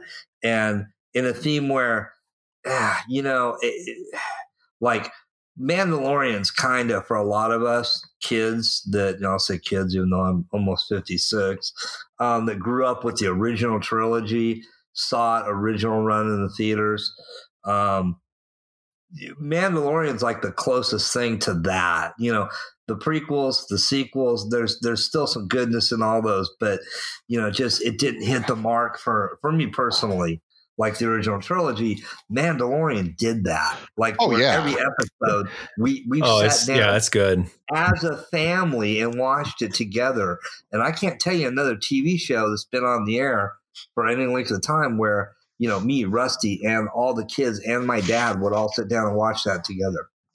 Yeah, you know, when Mandalorian, Mandalorian bust onto the scene, like it reignited like the hope that Star Wars could still be cool Yes, you right. know, like it it it took the bad taste of you know, and I mean, I'm not trying to shit on something that people love, but like, you know, it kind of took the the rise of Skywalkers and the Last Jedi's and and the Phantom Menaces and just sort of said, yeah, you know, all that stuff exists but you know, this is this is what you want. This is the the space western gunslinging badasses, you know, evil bad guys doing evil bad guy things and you know, cool looking aliens and it's just yeah and so you know the pinball machine for me was you know again as as a theme it was just something that like i i knew i was going to want and as a game uh, it's really grown on me. Like I was initially, like I started playing it and I said, Hey, I, I see the genius here. You know, I see why this game is cool and I'm into it.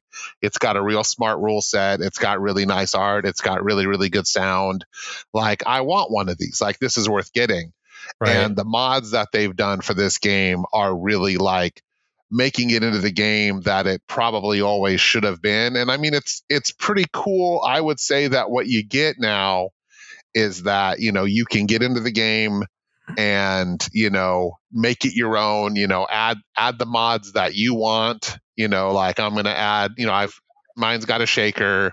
Uh, it's got the Grogu. It's got the the metal ramps. I'm to put side uh, side art in, and that's pretty much what I'll do. You know, and other people, you know, they're adding in the Star Wars action figures and you know stickers and and all sorts of other cool mods are being made out there. Many many of them by Ace Jedi, so look them up if you want them and uh, you know it's uh, you know you can definitely make that game into the uh, the Star Wars playset of your dreams, much like your Hot Wheels playset.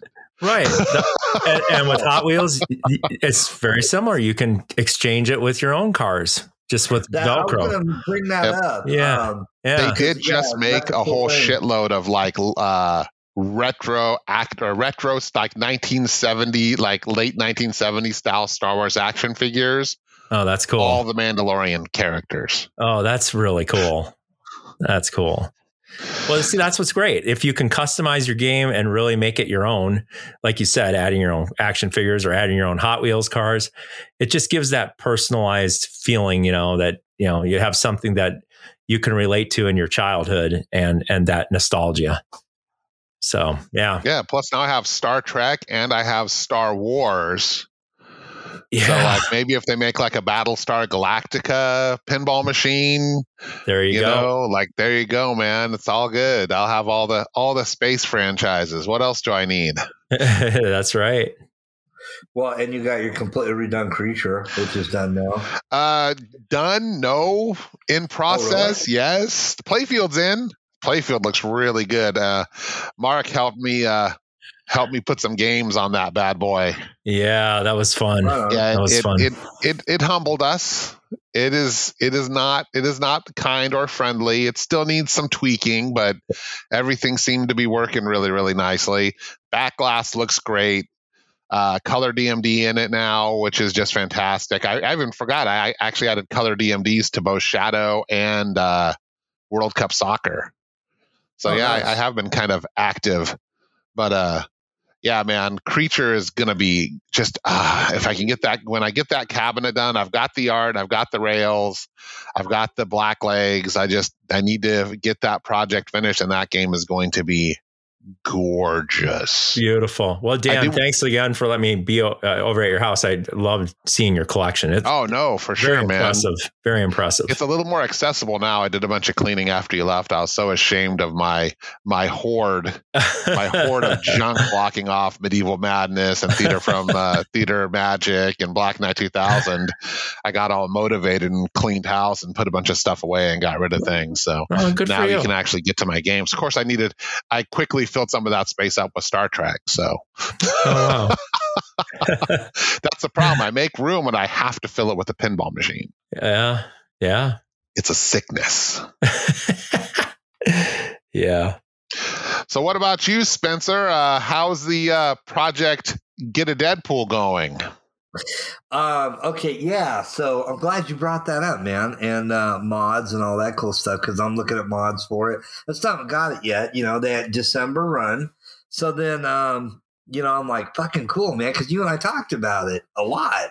I'm like, yeah, man, I I already paid cash for it. I mean, ATM card, you know, bank card. So, but I mean, you know, it paid here, cash money. No, I want to. It's like, well, you can pay us in, in December. When no, no, let me pay you now, man. I want I want the game. I'm all in. So, uh, so I'm like, uh oh, this doesn't look good because like they're raising the prices, right? And I'm like, well, I ordered it then, but they didn't like, you know, they didn't have the connectivity, you know, install. So I'm like, so I contact uh, my distributor. I'm like, hey man, what's what's the word? It's like, well, they said they said the December run. So uh, you know, if if if they still run in December, which they're they're looking like they're supposed to, um, it's going to be three hundred bucks more because of the connectivity, you know, hardware. The Stern Insider. Now, weren't right. we expecting it sooner? Deadpool? Yeah. No, no, no, no, no. Even when I ordered in June, when I reached out to, because I reached out to, you know, uh, all the main players that I know, you know, personally that I've, had, you know, had experience relationships with, you know, through, you know, Pinagogo and Golden State Pinball Festival and all like that. So, um, and uh, uh, Zach ended up being the first one that could get me one because um, the pirate, um, he's like, I'm not getting, I'm not even getting any pros on this next run. They've already been all allotted. I'm only getting premium. So I'm like, okay. And uh, I said, yeah, premium is kind of out of, out of more than I wanted to spend because Russ and I had actually talked about getting a premium, and we're like, for the price point, it's like, you know, because we both want the disco ball. It's like we can buy the mod for a hundred bucks, you know, um, instead of paying a thousand more for just the disco ball mod. So, um, but you know, I reached out to JJ, same kind of thing. It's like, yeah, I'm not getting it until December. And then Zach ended up winning out because you know you know how cheap I am, and you just went lower on the price and free shipping, and uh, so it was always going to be December. And this was, you know, mid end of June. This was literally within a week of me moving out here. You know, because I had the money in my hand, I pulled the trigger, and uh, so you know, I was looking at three hundred bucks more, and I'm like, well, you know what, fuck it, I'm in, I'm all in, I don't care. And if it comes after January first, if they don't, if the build date for my particular game is that ends up being delayed, this could end up being like eight hundred bucks more, and uh, at this point, I'm just feeling like Jim Carrey in Liar Liar, where he's going to pick up his Mercedes and he's screaming, "You know what I'm going to do about the big scratch in my car? Nothing. I'm just gonna, I'm just gonna scream and yell like an impotent jerk, and then you know take it up the tailpipe. That's where I'm at. You know, because yeah, look at I the bright side.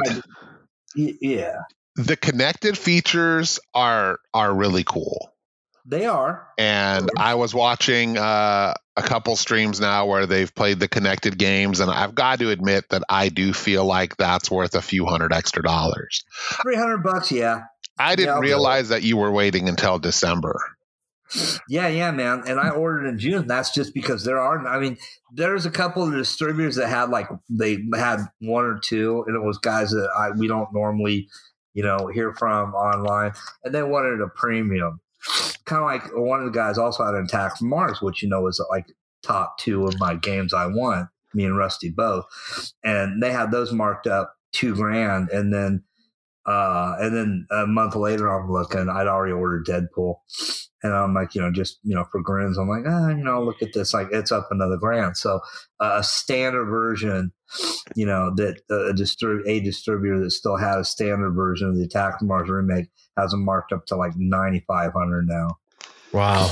Well, especially because yeah. it turns out that I guess that they probably won't be doing any more remakes of Medieval Attack and Monster Bash until 2023. That's correct. So yeah, you know, I can see why all of a sudden all of those games have uh, bumped back up in price. Now, had I known that, I probably wouldn't have sold my Monster Bash, but I did, so it's over. I also sold my Attack from Mars, so that's over too. You know, but I still have my Medieval and it's staying. But yeah, that's uh, that's that's pretty crazy. And Monster Bash went to Huntsman, right?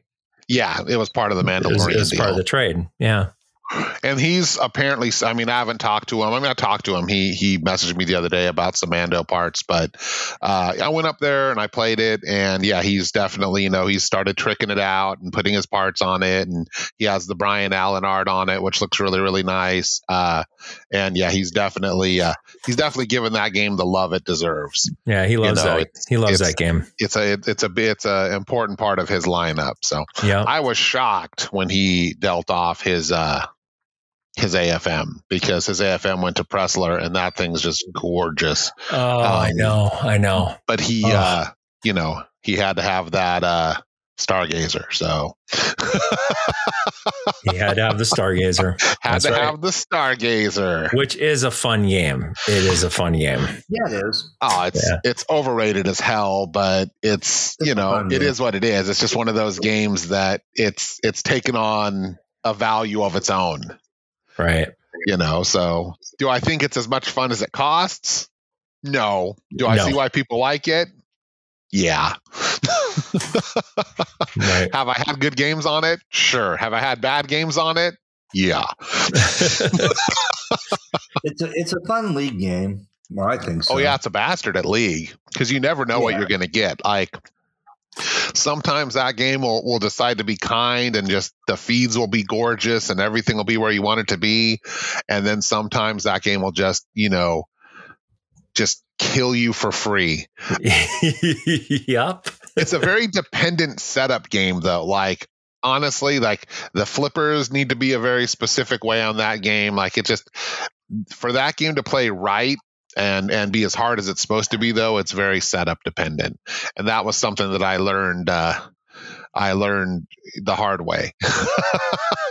And mike has it dialed in perfectly. Oh yeah. Mike you know mike has a has a a gift when it comes to his games. One of the weird things about about going to mike's place and playing his games is he has weird games uh, from back in the day and he just wants you to know how to play him. Like it's not enough to him that you're just going to sit there and flip the ball around and hit stuff. he wants you to know like what you're hitting and why what you're hitting is going to cause to happen what it happens and what the chain reaction is and you know, most of the games like I'll sit there, I'll play with him, I'll get the rule set, but like Catacomb he must have spent 45 minutes explaining that game to me, and I still don't know how to fucking play it.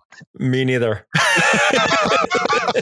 I think the only person in the world who knows how to play that game is Mike. That back box one where you have to, you know, light the A, B, C, D in that in those columns. Yeah, I, I have that's no. Catacomb, I, right? Yeah, that's catacomb. I have yeah, no idea fuck. what he's doing. I'm just like, what?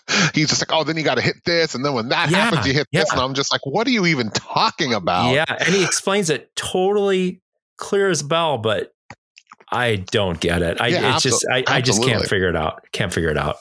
you know, that's the thing with Charlie, uh, Charlie Emery, you know, spooky pinball.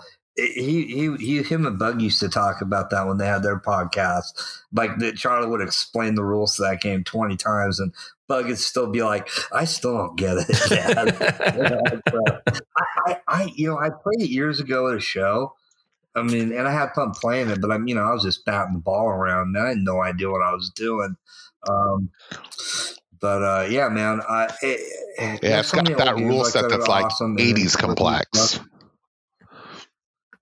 Right, right, yeah. Like, um, um, well, you know, and that's one of the, the things beyond the artwork and the the sound call outs and the, the layout and everything else. Um, um, uh, Centaur you know, for the for the time, it has a really pretty complex, deep rule set. Oh, and for sure, going on in that game, which is one of the reasons so still, you know, loved today. You know, and it's one of my, you know, of that era of Bally's. It's one of my favorites still.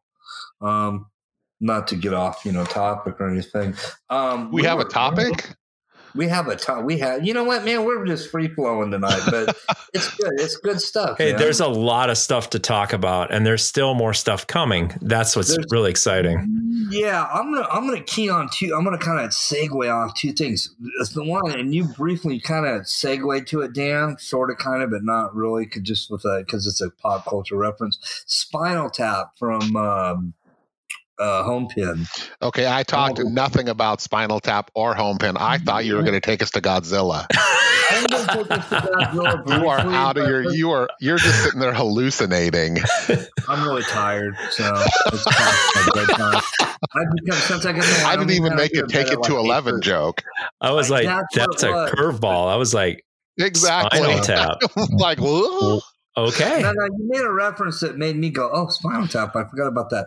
What do you guys think about that? Let's just do it real quick. Okay, I'm going to say something. If they redesign the flipper buttons, I'll give it a chance. Everybody. I've never played a Thunderbirds, so Oh, I don't know if it's as Painful. I know it's supposed to really, really suck, and I know the flipper buttons are supposed to be really, really uncomfortable. It's one No. of those things where it's all like, it's what I mean. Here's the thing: I know I'm supposed to like Spinal Tap, and I don't know enough about Spinal Tap to tell you. Like, you know, I've seen parts of this is uh of, of the this is Spinal Tap, the mockumentary, but like it was probably a little tiny bit before my time. So, you know, I don't know. Like I said, I can't speak to, I mean, I, it, it's an awesome idea for a theme. And, uh, you know, it's, it's, it's sort of like heavy metal where it's like one of those themes that I think that if somebody real was making it, it would probably kick a lot more ass. But, you know, maybe it'll be cool. I mean, Homepin, you know, love them or hate them, you know, for, for all of, for all of Homepins, fo- you know, follies and foibles and stuff. The dude made a game. He shipped it. He makes parts. He ships them. He's making another game with a bigger license. You know, he has a proven track record of of quote unquote success. So you know, yeah, he's, he's shipped a shitload more games than Deeproot has. So you know, Let, us out. just put it that's- this you yeah. know. Let's just put it this way. Let's we'll give him a chance. Yeah, but- he's There.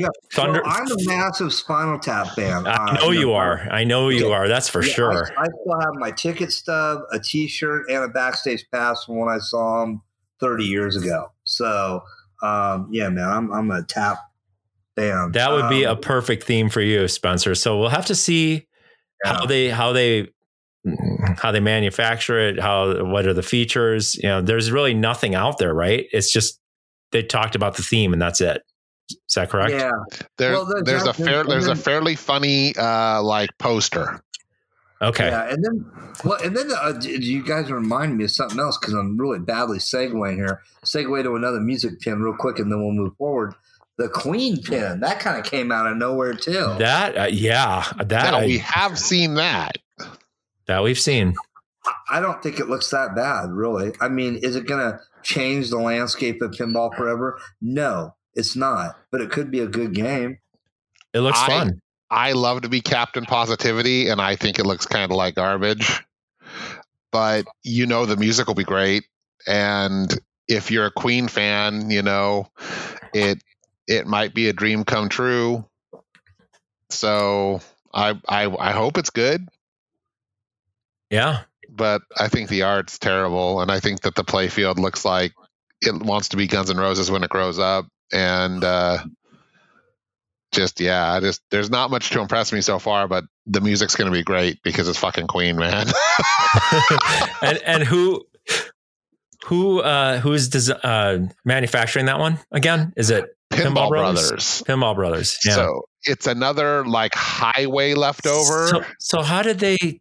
Yeah, I mean, they're just releasing Alien, and then all of a sudden they talk about another game. That was a shocker, right? Because Pinball Brothers did Alien or is doing Alien. Is that so correct? this, that's all stuff that Highway was working on. okay. So Gotcha. Highway had done Alien, and of course, Pinball Brothers' version of Alien is a streamlining or a perfectioning of of uh, of Highways. And I mean, you know, I think that the whole Pinball Brothers thing is is kind of a scam. You know, I think that those guys kind of swept in, you know, picked up assets, picked up rights, picked up materials, and left creditors and people who who were owed games holding the bag.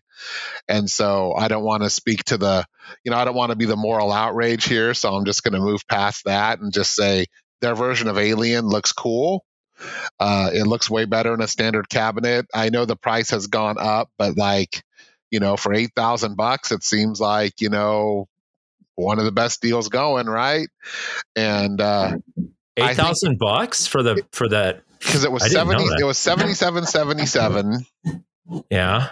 and now i guess it's gone up to like 81 or 8200 And that's for the. Is that like? Is there two models? There's a there's So a pro guess- kind of, and then i guess there is some sort of limited edition but this is just for like their standard oh and a i would as- standard, and i would a- assume they're Okay. thinking the same thing for queen and queen doesn't look queen doesn't look quite as good as alien um because i think we've i i mean have you you've played alien right mark I played the one from Highway. Right. So that's was the a one that I played, and that's the one that I know that that Spencer's played, and I think we were all really impressed by that game. Yeah, I played it at uh, Golden State, and uh, yeah. I never played it in my life, and I just had a really good game. Got GC on it my first play, which was pretty wild. Oh, yeah, I just stepped up to it and kicked its ass because I'm Mark Skoff. I'm great at everything. no, Um, no, it was just fun. It was it was fun. It was fun to shoot. no, it's it's a hell of a game. It's you know it's dark and moody, and it it you know has molded toys and an alien that eats the ball, and I mean everything that you'd want it to have. And the display work on it was really really good. Like you play that game, and it's got it's got enough assets and it's got it's really well done. So it's like I, I would love to see that game be successful. I would love it even more if you know people hadn't been left you know holding the bag from Heighway but i guess that's neither here nor there. And so i guess queen was like going to be the next next Heighway. Yeah, so and now it's the next next pinball brothers. I know with Alien, David Thiel's music is amazing on that game. yeah. Oh, david really Thiel's good. a gangster though. Like Oh, that he's so so good. He's so good. Yeah, So you know, I I you know, like I said, I think Queen is is great. Like you know, all time number one super super classic band. You know, who just you know they they deserve they deserve a great game. They they deserve a music game as good as Guns N' Roses, and I don't think that's what they're going to get. But hopefully, uh, you know, this game will end up being more of a pleasant surprise. But yeah, I don't think that playfield aged well. yeah. We'll have to see. We'll have to see how it plays. yeah that's of course the big thing is you know pictures are pictures you know let's see what that thing looks like in person and lit up and you know in in a real world environment you know i'm sure a lot of things that you know the first the, the knee-jerk reaction is ooh that doesn't look good you know when you actually see it in front of you you're like oh that ain't, that ain't so bad Mm-hmm. spencer Yeah, you with man. us I'm right here, bro. all right What's the next game? well, Godzilla. Okay. You're gonna get queen or spinal tap Uh, probably neither. Um, I, but I, I, you know, man, I really like the looks of Godzilla. And that was another one where, you know, I grew up watching the movies and, you know, dug them and all, but I just kind of, you know, I grew up and kind of just, you know, put that stuff on the back burner because, you know, life, you know, marriage and kids and a, a real day job and all that stuff. And then, uh, you know, it's Elwin. So it's just like, okay, boom, Elwin, good. Ding. Which I'm kind of like really scratching my head at first that Mark didn't buy the Godzilla because we had talked months ago and you're like, I'm selling Game of Thrones. Yeah. I'm taking the money and I I'm know. buying my first new box and I'm buying Godzilla. And then, of course, the price increase and you're like, Hot Wheels. And I'm like, because I told him you, he had talked to you and convinced you to buy Hot Wheels. I was I was totally uh, yeah. I mean, even after seeing that, I was like, oh, I'm definitely getting a Godzilla. And then when they announced the 1200 price hike, I was like, that's not going to work for me. I was like, dang it. And but then I was thinking, well, there's like seven or eight people getting it in Reno, so it's like, why do I need to get a, Godzilla? there's no You point. play it whenever you want. Yeah, that's true. That's true. You can And then, like you said, you got the only Hot Wheels that you know of in Reno. yeah. So like you're, you know, you just like, okay, I got the Hot Wheels. Come over, and then I'll come over and play your Godzilla. Exactly. Yeah. Instead of going, oh, oh, you got a Godzilla too. Oh, that's all right. I got mine. You know, it, it- Right. yeah, it's just nice to to build the community and you know have a different game that nobody else has. And even though I went that route, I'm not disappointed.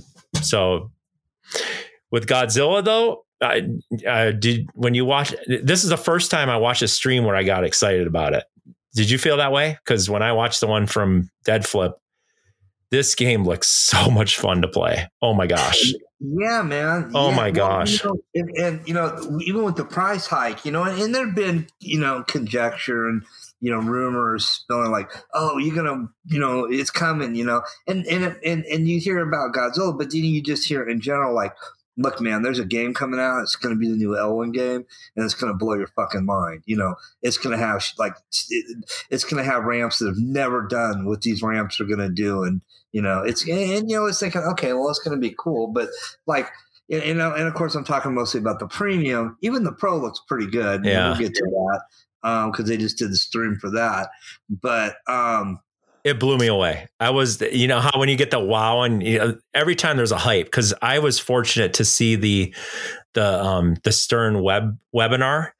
Uh, oh, okay. Uh, because we were part of the Stern Army, so we had uh, over at Jim Martin's place, got to watch it, and uh, unfortunately, it was already revealed, so it kind of took steam out of it a little bit um, before we watched it. But anyway, uh, when they showed that Mac of how it's designed and and uh, it, it's just the shot geometry is Which genius. The, the, the, building, the, building, the, the building, and the Mecha Mecha Godzilla. It's just okay. Yeah, it just was amazing how because when you when I saw that, I don't know if it made you remind you of a little bit of Willy Wonka, but you know how you had the the thing where you had to hit it, you know, to lock the ball. That yeah. carousel looked very similar with the, you know, with the banana shape insert in front of it and how it rotated. I was like, that's pretty similar. Not saying that they copied it or anything, but then what he did is he had a spinner added to it. He had a uh, stand up targets and a ramp on one mech. Genius, right. genius. And then, of course, the building. Hello, Dan. Yeah. I'm sure you can elaborate on that, eh, but just wow. And then on top of that, it doesn't just collapse; it has diverters on each floor. I mean, as far as the direction of where the ball goes, and it's a ball lock and it's a ball lock. Like, how great is it that the ball pops up and rests on top of the building, and then to start the multi ball, the building falls down, the the guardrail pops up, and the balls come shooting right down the middle. Thank God for ball saves. Such an awesome, awesome thing, and I mean, you you see that. And here's the thing: I don't care one lick about Godzilla. I mean, I didn't. I mean, obviously, it was around when I grew up, and I liked some of the Rubber Monster stuff, but just like I was never a Godzilla fan. I tried to watch all the new movies, they never really hooked me. So, you know, all the furor about ooh Godzilla, Godzilla, Godzilla, I was always like, eh, you know. It could be cool, you know, Godzilla's King Kong, stuff like that. I'm sure it's great. People like it.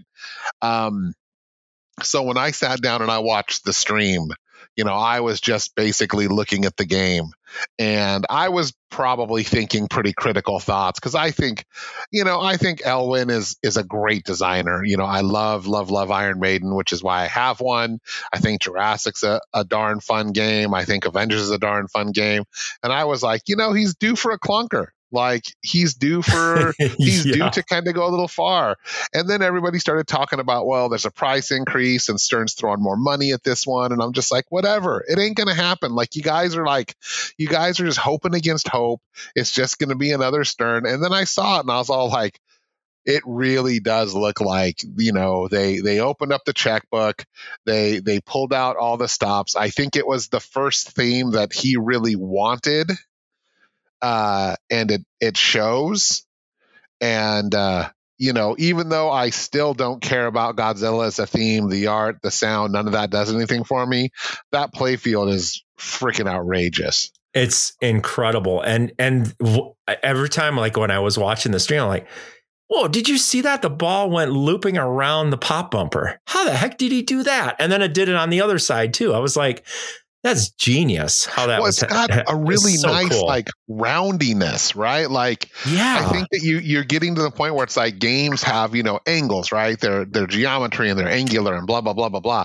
But this game isn't afraid that you know the ball goes around things and comes out, and you know the way that the shots work. You know, it's you kind of mentioned earlier, whitewater. Some of it feels very whitewaterish, where the ball goes in someplace and then comes out someplace you don't really expect it Uh, and Yes. it's, it's got that Nordman sort of style where it's like, you know, and I guess it's the Elwin style too, because he's done this on all of his games so far, where the wire forms are very animated. You know, you have a lot of loops and and angles and stuff like that. You get a lot of exciting looking ball movement. Um, it's kinetically satisfying when you hit a, a ramp and you get a couple seconds with the ball going wee wee wee wee wee before Yes. it comes back to the flipper Yep. um yeah just really cool looking game and i'm excited that so goddamn many people are buying it because i really can't wait to check it out and i'll be honest man watching i mean i watched the pro stream all the way through and i was pretty impressed by the pro. Even without the building even without the bridge or the mecha godzilla you know you in fact in a way watching the the pro stream did good things for me because you know it really comes down to what's the geometry looking like and while you are going to lose a little bit of that because you lose the diverter aspect of the building you know you do get to see you know what the ball's doing and why it's doing it and it looked looked really cool i mean i don't know if i would be like yeah you don't need the premium on this one i think the premium it's going to bring the Premium's mechanical the way to go. Yeah. but I think that the pro, you know, if you do go for the pro as a compromise, you know, I don't think that you know you've you've thrown away your life. Uh, I just think that you know it's one of those things where it's kind of like Avengers, where it's like the the extra stuff that the premium brings to the table is is shit that you want. Um, Right. You know, it's it's good good stuff. I just wish it wasn't so goddamn ugly. Yeah. Yeah. Like the art is not blowing any wind up my skirt. Not a Godzilla fan, probably missing the point, but I just think that the art's not the best. It's fine. It's it's Zombie Yeti. He does good art. I'm not saying that it's bad quality. It just doesn't work for me. And I think the display work on it looks pretty shady, although it's still early. Some Uh, of the screens look really, mhm. really cool, and some of the screens look very, very generic, like rubber monsters with words on top of it. yeah. So I don't think it's aesthetically pleasing. I'll reserve judgment until I see it in person because True. Deadpool, I felt the same way until I saw it in person. I was like, whoa, this this pops with color, but it works. And the other thing that was interesting is when you watch the promo video or the trailer from Stern, it had a washed out look to it that gave it kind of an orangish tint to it. But when I saw the stream from Jack, it had much more vivid colors with the purples and the blues that I didn't see in the trailer. So I I don't know. I mean, as far as color, I like it. I'm not a huge Godzilla fan myself, so when I looked at it, I was like, "Yeah, this is this is great." Um, as far as you know how they did the theme, but like I said, I'm not the kind of person that watched every Godzilla episode when I was a kid. But what really amazed me and and I loved it was the call outs of how they made it sound like uh, from the 50s of how a person was narrating. That Yes. really engaged me when I watched that. I was like, this is really cool. How it was like, and it was, it had that cheesy factor, you know, shoot the left ramp, but it it just sounded like you were having this announcer, you know, talking about the next episode, you know, kind of like the same bat channels, same bat time kind of thing, you know. It it it had that really really exciting and motivating speech call outs that made it just so much fun. I don't know if you felt the same way, Spencer or Dan, but I love it. Absolutely. Yeah. It, I love it- that. It checks the boxes. You Yeah. know, there's still there's a lot of talk about the work. I'm not I'm not a diehard Godzilla guy either. I, I I'm completely lukewarm. I think it fits the theme fine, and you know games always look better in person. So Yep. I'm probably missing the point because the narration didn't do anything for me. The the old school Godzilla theme doesn't sound like good pinball music to me. The freaking classic rock song doesn't sound like good multi-ball music to me. Again, I just I don't care That would drive me nuts. That about song. Godzilla. Yep. You know, go go Godzilla. I just I just don't. So but you know i i and again the art's not you know i'm not trying to say the art's terrible. What i'm trying to say is just to me i wanted it to look like old movies. Yeah. and it looks like comic books. And again that's that's zombie yeti. That's why zombie yeti's deadpool package is so brilliant. You Correct. know and you know his ghostbusters. It's a cartoon take on the ghostbusters and you know iron maiden legacy of the beast you know that actually worked surprisingly well. And i'm not an iron maiden fan but you know brian is and he's like oh if it's not if it's not derek riggs it's it's junk. And then he saw zombie yetis and he goes oh that's not too bad you know and of course it worked great for avengers you know. I just think that this was a bridge too far. The game that I that i think of when i think of godzilla honestly is I think of the black and white Munsters. I think if they given that treatment to Godzilla, and I know they'll never do a black and white game again because of all the bullshit from Munsters, but just like I think that that treatment would have worked really nicely for Godzilla. Yep, we lost Dan. Hold on, I'm gonna pause. Two, one, and go. Yeah, I'm not No. trying to say that uh, Zombie Yeti's not a great artist. I mean, you know, he he does wonderful, wonderful comic style art. You know, uh, his takes on Ghostbusters and Iron Maiden were fantastic. Um, obviously, Avengers and Deadpool uh, look great. I just didn't think that it was uh, the right choice for Godzilla. I was looking for much more of a old movie poster kind of feel. Darker colors, right? You know the game that I think of when I think of a game that would look great as Godzilla is is that black and white Munsters. And I I know Stern will never make that mistake again. I know they caught a lot of hell for making that black and white game, but uh Loved it. oh god, I think it's gorgeous. I think it's It one so of the good. best looking Sterns. And I think that if they'd given Franchi, you know, the opportunity to do Godzilla, I think it would be, you know, uh, a way cooler looking game. But again, I'm not the right guy for someone who's talking about it so much.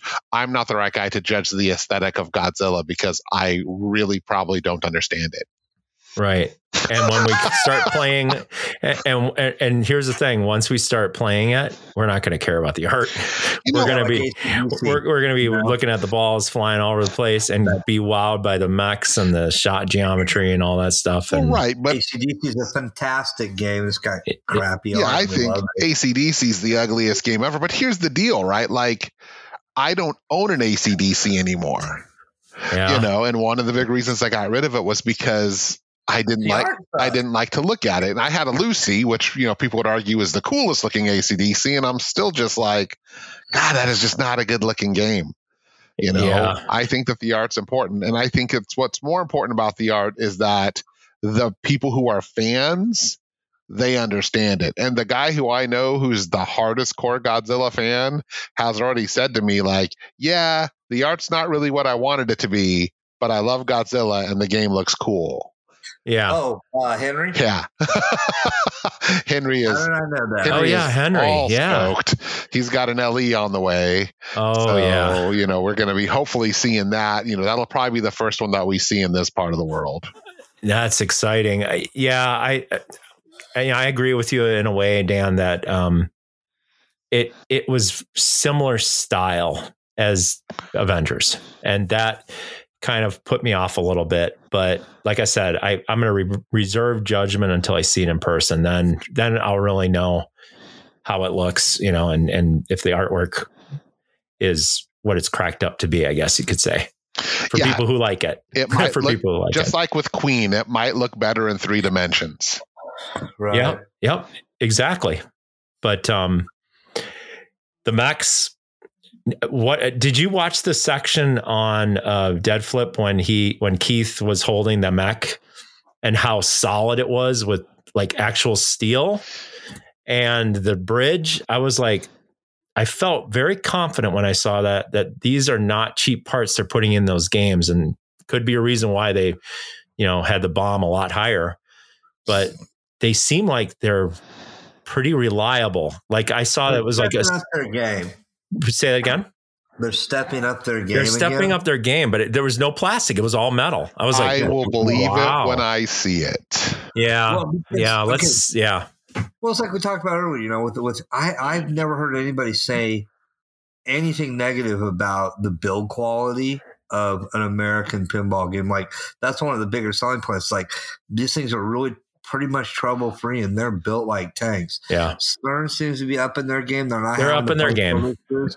The the playfield issues seem to have slowed down, but I haven't really been keeping up. Um, Spooky um, is you know up in their game. Um, the fuck is going on over Jersey Jack? I have no idea. I love Guns N' Roses. As soon as I played down, I said I want one of these. And as soon as they started having all the problems with the playfields, like fuck you, I'm not giving you my money. Yeah, you're like, whoops, sure glad, I, sure glad I don't have one of those. Yeah, you know, yeah. you know the, the irony well, is is no, this, right? I love that game. Like- I, I, I love Wonka. Wonka is a dream theme for me. Yeah. Okay. Only And, um, eleven thousand I dollars, buddy. Yeah, and, and eleven thousand dollars. I got twelve thousand dollars in fucking furniture in my living You room. can get one okay? brand new, You know, 11 k limited edition. eleven k, and after twenty one games, the the entire clear coat's going to peel. No, that is not what's happening at all. it's going to land. It's going to land uh, close enough. Dude. So, so Uh, here's anyway. here's the thing with the with the play fields, and I'll and I'll tell you this because I'm the only one of you motherfuckers who's going through it. Um, yeah, yes, it's a drag, you know, but to an extent, when you when you get a game, you know, do you expect to be perfect forever? No, I'm No. willing to accept that games wear out. Did I want it to wear out this quickly? No. You know, have No. I have I gone through all the steps to address the damage? Yes. You know, am I am I happy and satisfied? Yes. But you know, it's not like I ever went into this like a lot of these guys where it's like, look, I spent ten thousand dollars, it should be perfect forever. That ain't fucking pinball, son.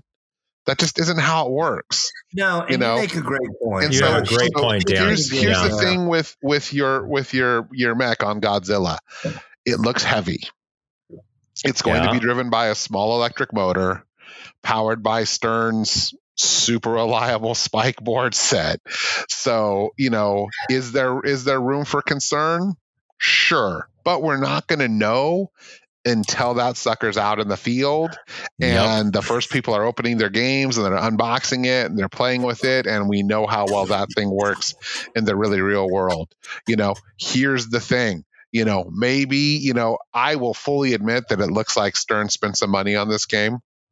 And uh, you know with any luck yeah they've they've come up with a way to make this mech bulletproof the only other game i can think of though with a with a arguably similar mech on it that thing sucks hmm and that's doctor who Right. Well, It's awesome when it works. point to- yeah, exactly. Another point to make is uh, but i don't um, i also don't think this works the same way it seems to use kind of a worm drive yeah. That's what I was saying. A worm unlike that drive, which is that big Yeah. cam lock thing Yeah, And you know, the thing with the worm drive is, you know, they they do require some maintenance. You know, Oh, so do. you you Okay. will you will know what you have to go in and do to keep it working. But you know, as long as it's reliable enough, you know, to where like for the ones that find their way onto location, you know, they'll survive for a while. You know, that's that's Stern's achievement, right? Because they've made a version that doesn't have the collapsing building that's designed to be the quarter drop. Right. That's right. Well, do you remember Keith Elwin? Okay, beyond being, you know, beyond him being an amazing competitive player, he's also a route operator for many years and ran a ton of games. Right, on but he's not a mechanical engineer. No, he's not. But you probably tell he he thinks about things and talks with the engineers and says, "I want to do this, but can we do it to where it's going to be really reliable out on location?" Um, I'm working in a little tiny corner space because my my room's still not done, so I have all my shit jammed into one corner, plus a bunch of stored boxes and like like I I still I there's like still I'm about two thirds unpacked. And we've been here three months. So we literally just got the rest of our furniture on Wednesday. So Yeah. No worries. it- we ordered it in June, so that gives you an idea. So yay, COVID. So Yeah. anyway. But yeah, we ain't gonna know how good Godzilla is until like, they start landing, and that should be sometime in the second half of this month. It's very soon. In fact, um, when I was talking to Zach, he was telling me that Godzilla is going to be on the line th- uh, this week for LE. Yep. Oh wow, Yeah. So it's Well, going to be they're- They're already running pros, right? I mean, they, they always start with the pros. Yeah, they always start the pros for the operators, and then uh, then Yep. they go LE, and then they go premium. Yeah, they That's run how some- they usually run. Some, some export Right. pros, Right. and then Right. and then the LEs, and then back to the pros, and then the premiums. right. and then back. But we to have the a Pro lot of LEs coming to Reno. A and the- lot. and the premiums.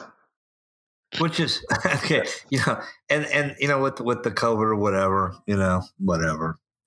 Uh you know whatever else is going on in the world um this causing things to slow down. Like you know me paying for furniture and wait having to wait three months to get it um or paying for a deadpool and having to wait six months um A lot of waiting.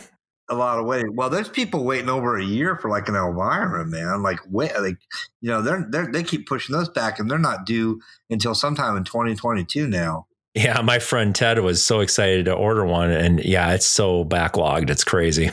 Like, I don't I don't get that at all. But, Yeah, Um, you know, yeah, and I mean, so and they got you know, and they just keep pumping out cool new games. So you know, God bless them, man. They're selling pinballs, but you know, so Let's Right. be honest, I, uh, man. Now that Sheats is stepping out at Stern, I wouldn't be that excited about getting an Elvira. Like Mhm. the game that it is is good. Like he did a lot of work on it, but it's just like it's never going to reach like its maximum potential because he's not going to spend the next like eight years fucking with it like he did with you know ACDC and Metallica. That's Right. true. You know, Or- or everybody everybody's on the the the jock of the the cult of Lyman, and don't get me wrong, Lyman made some great games, but it almost always took him a shitload of a long time to do it. right, yeah, he he's meticulous in his coding. There's no doubt about it, and it's he's he's a genius in in the way that he can design code and rule sets that are easy to understand, but then he can have so much depth as you get more into the game. And that's what I'm excited about, which is a great segue. We can probably talk about the next game that's coming out real soon is Cactus Canyon remake. But his And his strength isn't that again, you know, he makes a great rule set, right? Yeah, Going back he to the, the Data East and the Bally Williams days and you know, he makes he makes a great rule set.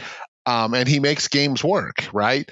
But I think that his big strength has always been that it's like he'll make a game and it'll be out there for a while and people will play it and he'll play it and he'll see how it works and then he'll go in and he'll change it right Right. you know so when somebody's like oh my god man fucking walking dead is frustrating and stupid then he'll go in and say well how about this and everybody be like fuck now it's great and then he's like ha lyman wins again um Yeah, And and, that's think- what he probably will do with the Chicago gaming Right, games and you're gonna, you're well, hopefully, but you're gonna Yeah. lose that with some of those Sterns, and I mean, especially again, Elvira. You know, Batman '66 was a great example. That game came out, and it had, you know, it had an abbreviated run. They had, it had an abbreviated cycle. They had to get it out quick. They were reworking another game, you know, and there was a year where Batman '66 kind of sucked.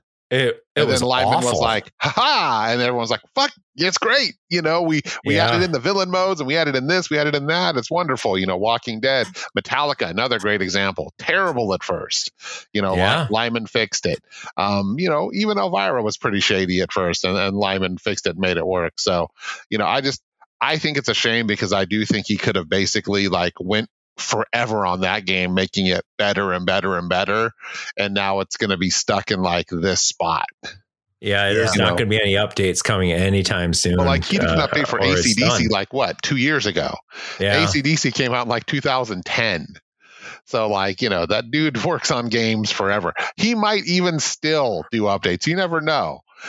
You'll be on the Stern Yeah. website and it'll be like, by the way, we got a Metallica update. Ha ha. you, you you never know. And, and what's really interesting with CGC is he has the right to to have different code for those remakes. So not just Cactus Canyon, but any game that was a remake. So so here's what's funny, right? Because we So talked be about interesting. we talked about this the other day, right? And you were Mhm. like, "Oh my God, Lyman's to be working on Cactus Canyon." To which I was, and I wasn't trying to be flip about it, but I'm like, "Who cares?" Lyman Uh-huh. didn't design the software for Cactus Canyon, but Right. Lyman did design the software for Medieval Madness, for Attack from Mars, and for Monster Bash. Now that's interesting. so I'm just like, I I wouldn't be heartbroken. I wouldn't be heartbroken at, at all to see, you know, uh, an enhanced medieval madness software. Yeah. Like that would Did be you guys know about the ramp and Monster incredible. Bash and never made it to production? huh? Yeah, it's an old George Gomez interview. If you go way back to Clay Harrell's um, podcast, uh, Topcast, um, there's an interview, a great interview with George Gomez. He asked about it. Apparently, Lyman has uh, the prototype uh, or the parts to it to make it one of the two. Uh, Monster Bash was a ramp, like a lift ramp. That you could like launch the ball and hit Frankenstein with it. Oh, they- I do know what you're talking about. Oh. Yeah. Yeah, yeah, yeah. I didn't know anything about that. Yeah. So, and uh because you wrote the code for it, so you I know. couldn't I uh, having having owned a Monster Bash and worked on a Monster Bash and shopped a Monster Bash, I cannot fucking fathom putting another assembly in that game. Yeah, it's already pretty tight, man. That thing's Well, and- definitely not lasting. And for drag assembly. takes up a lot of room. Yeah. yep. Like Yeah. taking that drag Yeah. mechanism in and out sucks. And so it's like, yeah, I couldn't imagine it's just like, yeah, we're going to put a ramp right here, you know, and it's just like, what the fuck is your problem? Like, stop. But I mean, Monster Bash really was one of those games where it was like, you know, it does a lot of stuff. And does. Uh, you know, the mechanical magic is there. You know, it's it's a great example of like it could use a little more depth because the problem is is like once you've seen monsters of rock three or four times in a game you're done it's just like You're all done. right it's cool but i'm I, you know i went over to mike's you know we played it mike you know knocked out three monsters of rock in a game you know and i've only done two so i was like fuck you're the you're the man i was like you know you're gonna hit the wall that i hit real quick which is just like I can pretty much do what I want on this game, but it's really fun to watch it happen.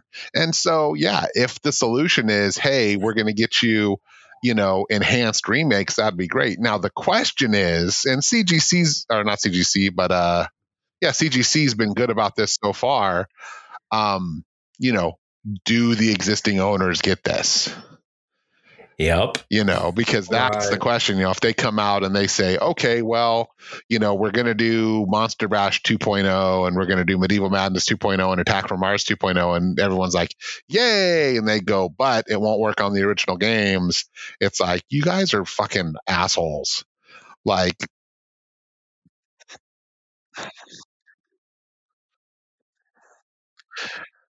what?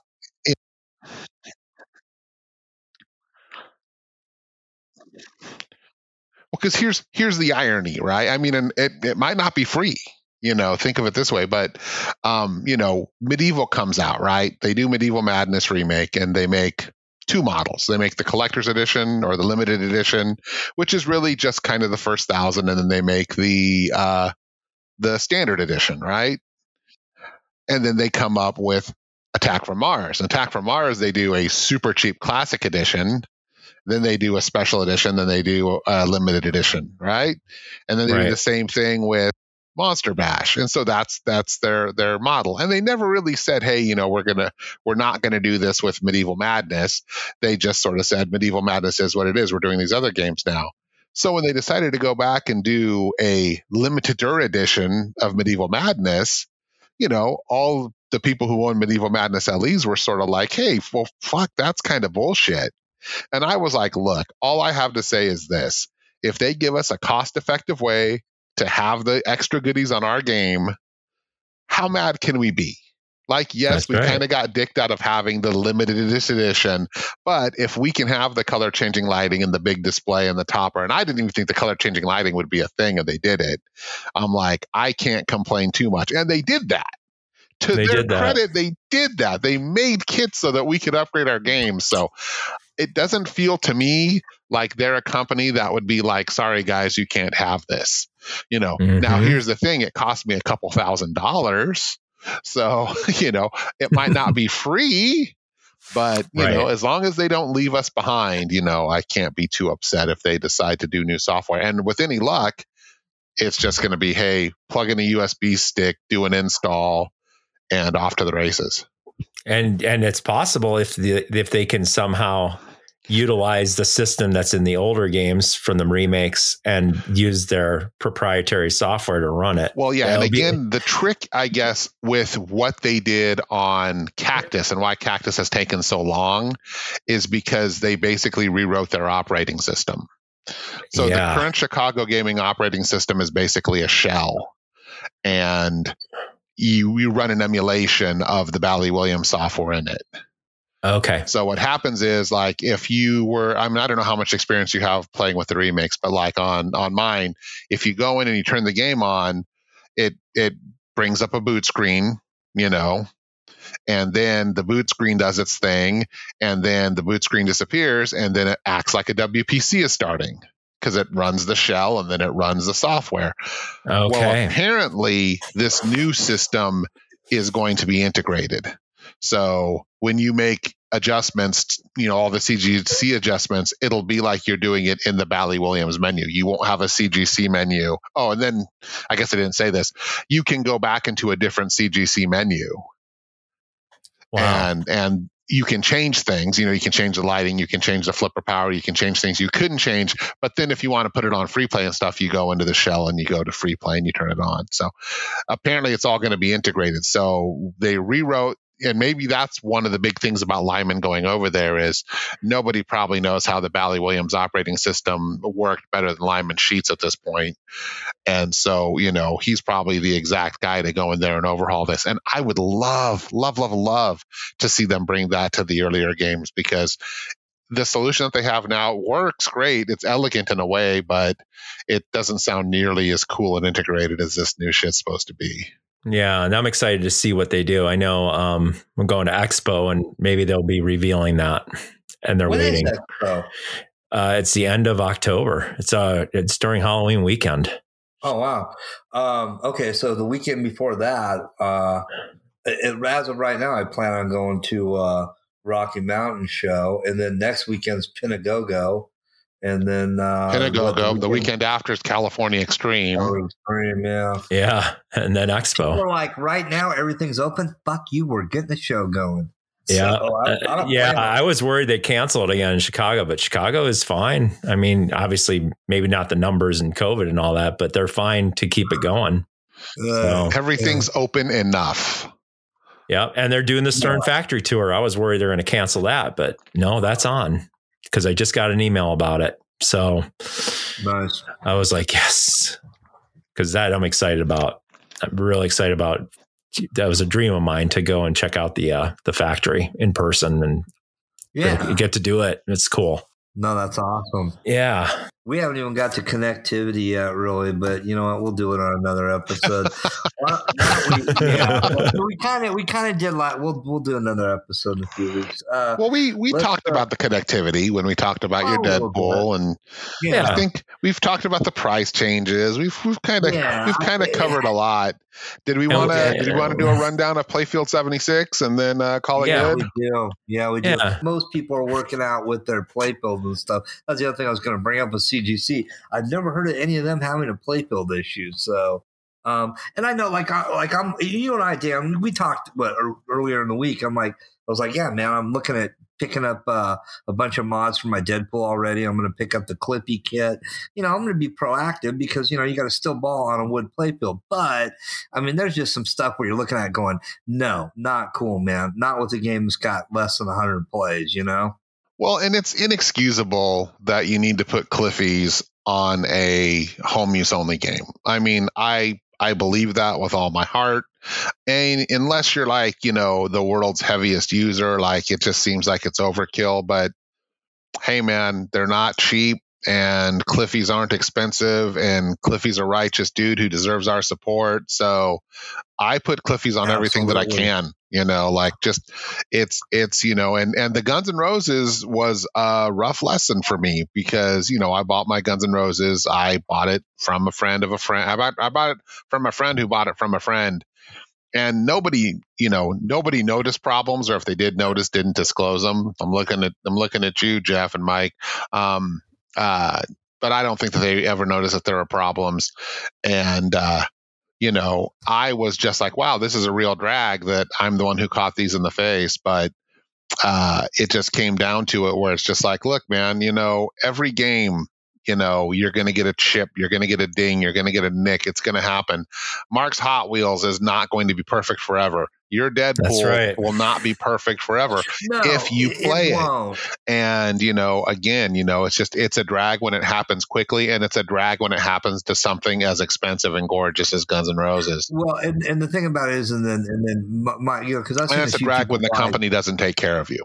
There you go. Well, that's it. It's like, and, and you know, Mirco with their their flippant attitude, like, you know, we're not talking about. It. It's like, motherfucker, people are spending a lot of money with you. You better be talking about Yeah. it because Yeah. I've seen a few guys buy Mirco reproduction playfields. Like uh, Adam has one for, uh, and he's had it in his um, funhouse for a couple, three years, and it looks great. Yeah. He also let that thing set and age for over a year. He's got And one did in the same Funhouse. thing. He's got one in Spirit. Got one in I've got one in Creature.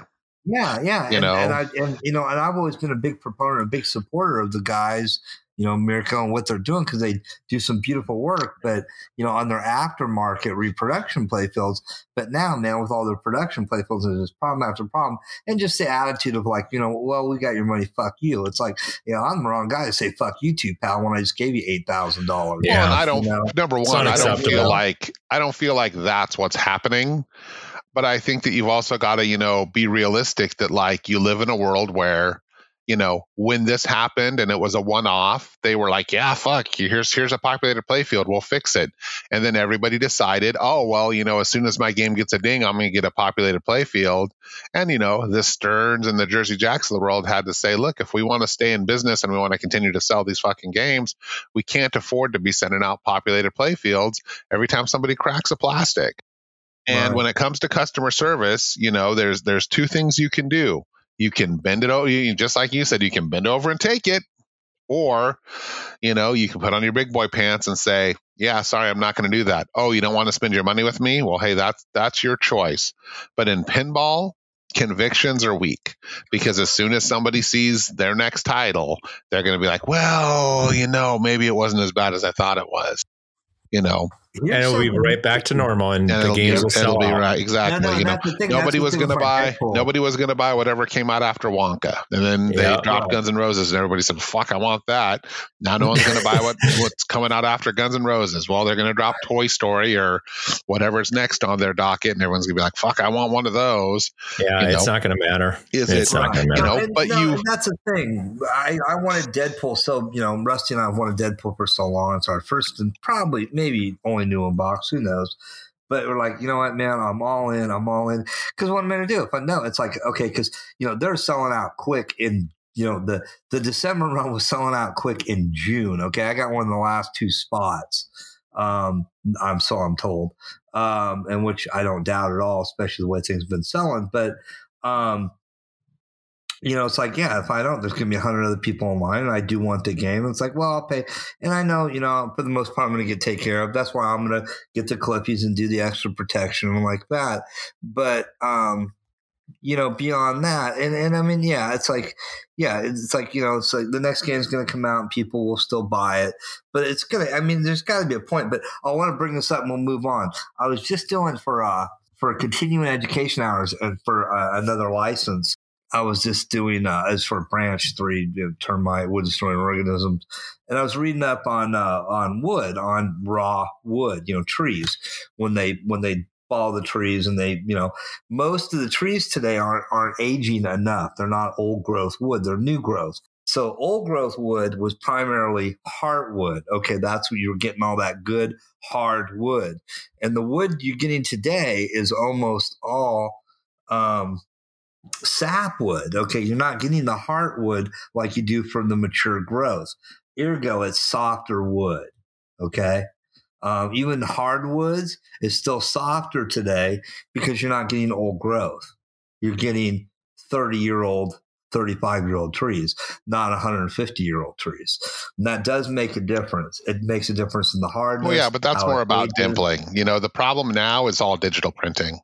Right. you yeah, know. that too. So, you know, But and, that's uh, just you know, yeah. and again, you know, none of us are experts. You know, just No, no, I'm as- not. I as just was reading up on enthusiasts, this, you know, we're we're all in a situation where like we have to deal with this. You know, when you get your Deadpool You know, you've got to own the fact that you know It's going to dimple. It's going to dimple, it's going to crack, it's going to chip. You know, plastics are going to break, bad shit's going to happen. As an owner, you have to deal with that. You know, Right. I'm gonna put in Stern is no longer going to bend over and take it, you know. And while I'm not saying that that's right, you know, I think that Guns N' Roses, and I'm going to say this flat out for the whole world to hear Guns N' Roses were manufactured wrong. Screws were torqued into the playfield.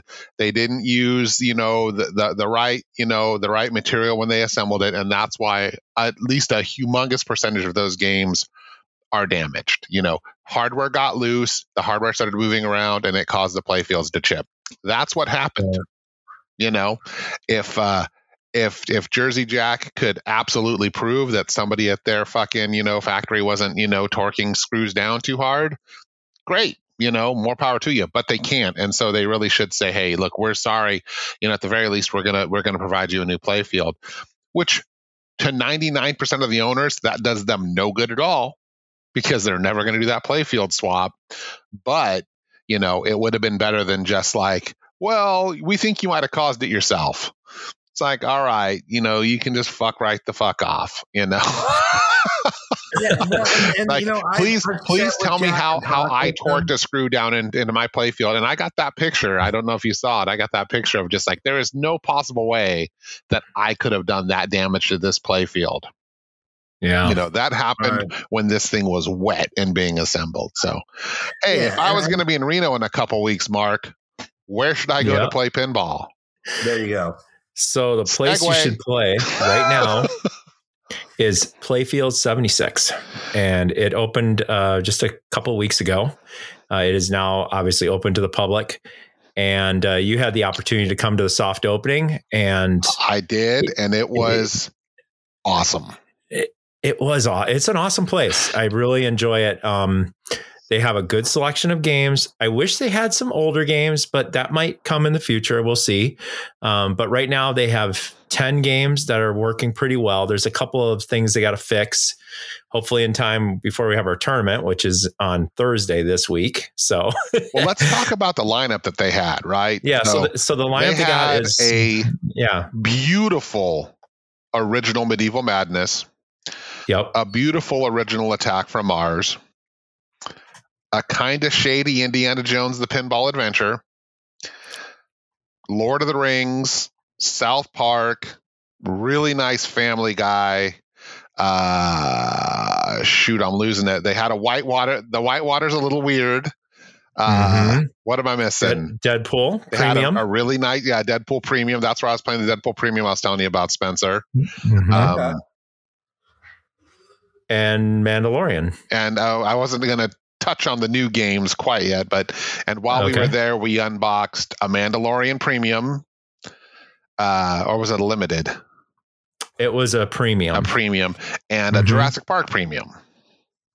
That's right. So- we had a new inbox, uh, a bo- unboxing party. Yeah, as Which well was as fun. just tons of just beautiful video games, ski balls, uh, just. And here's the thing: like we start talking about this, and I mean, I'm sure the first thing that comes to your mind is like barcade, and it it is, but it isn't. Like it's it's a little bit classier than that. Like it's like an arcade lounge, like very comfortable, very laid back. I haven't been there during the full open yet, so I can't speak to the the vibe while you're there. But like the ambiance is is awesome. It looks very it looks very upscale, and you know it looks old but but new. Uh, it just you know if you compare if you compare it to like press start or coin op, you know like it's there's no comparison between what Playfield 76 is and those places are. And those places are both great. Uh, right. But they didn't have like that, like laid back, sitting down with your buddy, uh, and and eating some actually really good bar food and and having some good conversation sort of vibe, right? Like when you're in those places, you know, they're a little bit more divey, a little bit more game oriented. Yeah, this place was like a cool arcade hangout. Like yeah, almost like like a lodge. yeah, it's Right? really Right. cool. Yeah, that's a great way to describe it. Is it, it, it is a it is a lounge. Yeah. You're right. It's very laid back. Uh, it's very spacious as far as you know. The ceilings are not you know. Yeah, it's bright. low. It's, It's it's bright. clean. It's It's comfortable. It's classy. It's, yeah, it's really classy. nice. It's just, I mean, that's the nicest way to say it. It's it's actually pretty classy. It's really, Yep. it- you know, and that's again, that's not trying to make these other places sound shady. You know, I love, I love Coin Op Game Room here in Sacramento. I know the guys who who own it and run it, and they're wonderful dudes. Same with Press Start, super solid dudes. You know, they wanted nothing more than to to bring us games and booze, and hopefully they're going to be doing it again soon. Uh, press start is going to be incredible when it opens yeah, up. but we have a, we have a new player in Reno, and and you know, Mark, you're you're part of uh part of the uh the promotional crew. Is that what you're doing? Pretty much. I uh, I had a chance to meet Haas, and uh, he is the, of course, the owner of the place, and uh, I I really felt like he wanted to bring that pi- pinball community together and and and you know broaden the horizons to invite as many people as he can to love the game, and it shows. Um, Bob is the tech over there, and Roger is the other person, Roger Brown, who is providing some of the games. And it's just nice to see that they support pinball 100% but the games are clean. They're for the most part they they work really well uh, and there's not many issues and i'm hoping like i said that they will they will fix all those issues so that they're in great condition um, but like i said there's some delays and that's why it's not happening but Yeah, they're you know, great this, shape great just shape being frank about the games wasn't trying to diss on these guys because, like, let's be honest, right? What Yeah. other location can you go to where you're going to play an original Medieval Madness? Especially the one like they had, you know, an original attack from Mars. And again, those games were were definitely someone's babies at home that ended up getting, you know, these guys probably paid really good money for to bring them to us. And an Indiana Jones the pinball adventure. And a whitewater you know, and, where do you play a whitewater on whitewater, location? right? You know, Where? I mean, you know, well, I mean, hey, you can play whitewater, you know, Coin Op Game Room, you know, here in Sacramento. Sometimes uh, I don't know if he has it there now, but yeah, yeah, you know, whitewater is like what, like a five, six thousand dollar game these days. You know, medieval Yeah. madness, like you know, a halfway decent medieval madness is ten ten thousand bucks. You know, a halfway decent Indiana Jones the Pinball Adventure is nine, ten thousand bucks. Like yeah, these guys are bringing you games that you cannot just go to any arcade and play anymore you know and again they're giving it to you in an environment that like you know you'll never see. And uh, it would be cool to see some some classic games there especially with the name playfield 76 there's there's some room for some 70s stuff i would say. Uh, but i think these guys are going to be bringing us the, the hottest newest shit. And uh, you know hopefully and they're going to have a lot of surprises coming. Hey, and that's our show for tonight. We got kind of cut off a little bit early. Uh, we were having some technical difficulties. Big thanks to and shout out to Mark Skoff, creator of the Spinner Is Lit uh, theme music, and uh, big shout out to Dan for uh, being part of the roundtable crew as usual. But anyway, for Mark, man, he did a bunch of really great uh, engineering and editing on this episode. Um, you know, doing everything remotely, like so many people are nowadays. We had a the internet kind of falter and go down on us a couple of times. Anyway, hey, thanks for uh, a shout out and thanks to all you wonderful listeners. Our uh, listener base is going up, and we're getting more and more people coming in all the time and and uh, picking up our show. Hey, it's free entertainment. Hopefully, we're entertaining you. And uh, man, don't take it all too seriously, man. It's- Pinball is supposed to be fun. I know prices have been on the rise lately, and there's a lot of craziness going on in the world. But you know, pinball's supposed to be fun.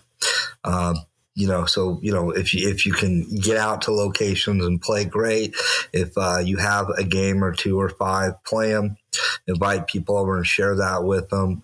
And uh, you know, don't worry about having the newest game and the big shiny and all that you know, if you got a, a, a couple old EMs or early solid state or a couple of DMDs or one DMD or one modern game or one EM or whatever, man, if you got a pinball machine or you have a location nearby that you frequent, you know, you're doing great. So play that and enjoy it and share that. If you know the location uh, and it's not on Pinball Map, it's not out there where people know about it, share that, man. Every time you go somewhere and there's a location with a pinball machine or more, um, you know, get that out on the internet, share it with people so they know too. Operators, I'm sure, appreciate that. Anyway, this has been episode 41 of the Spinner Is Lit. I'm going to take us out, folks. Y'all be safe. Have a great day and uh, play pinball. Keep America strong.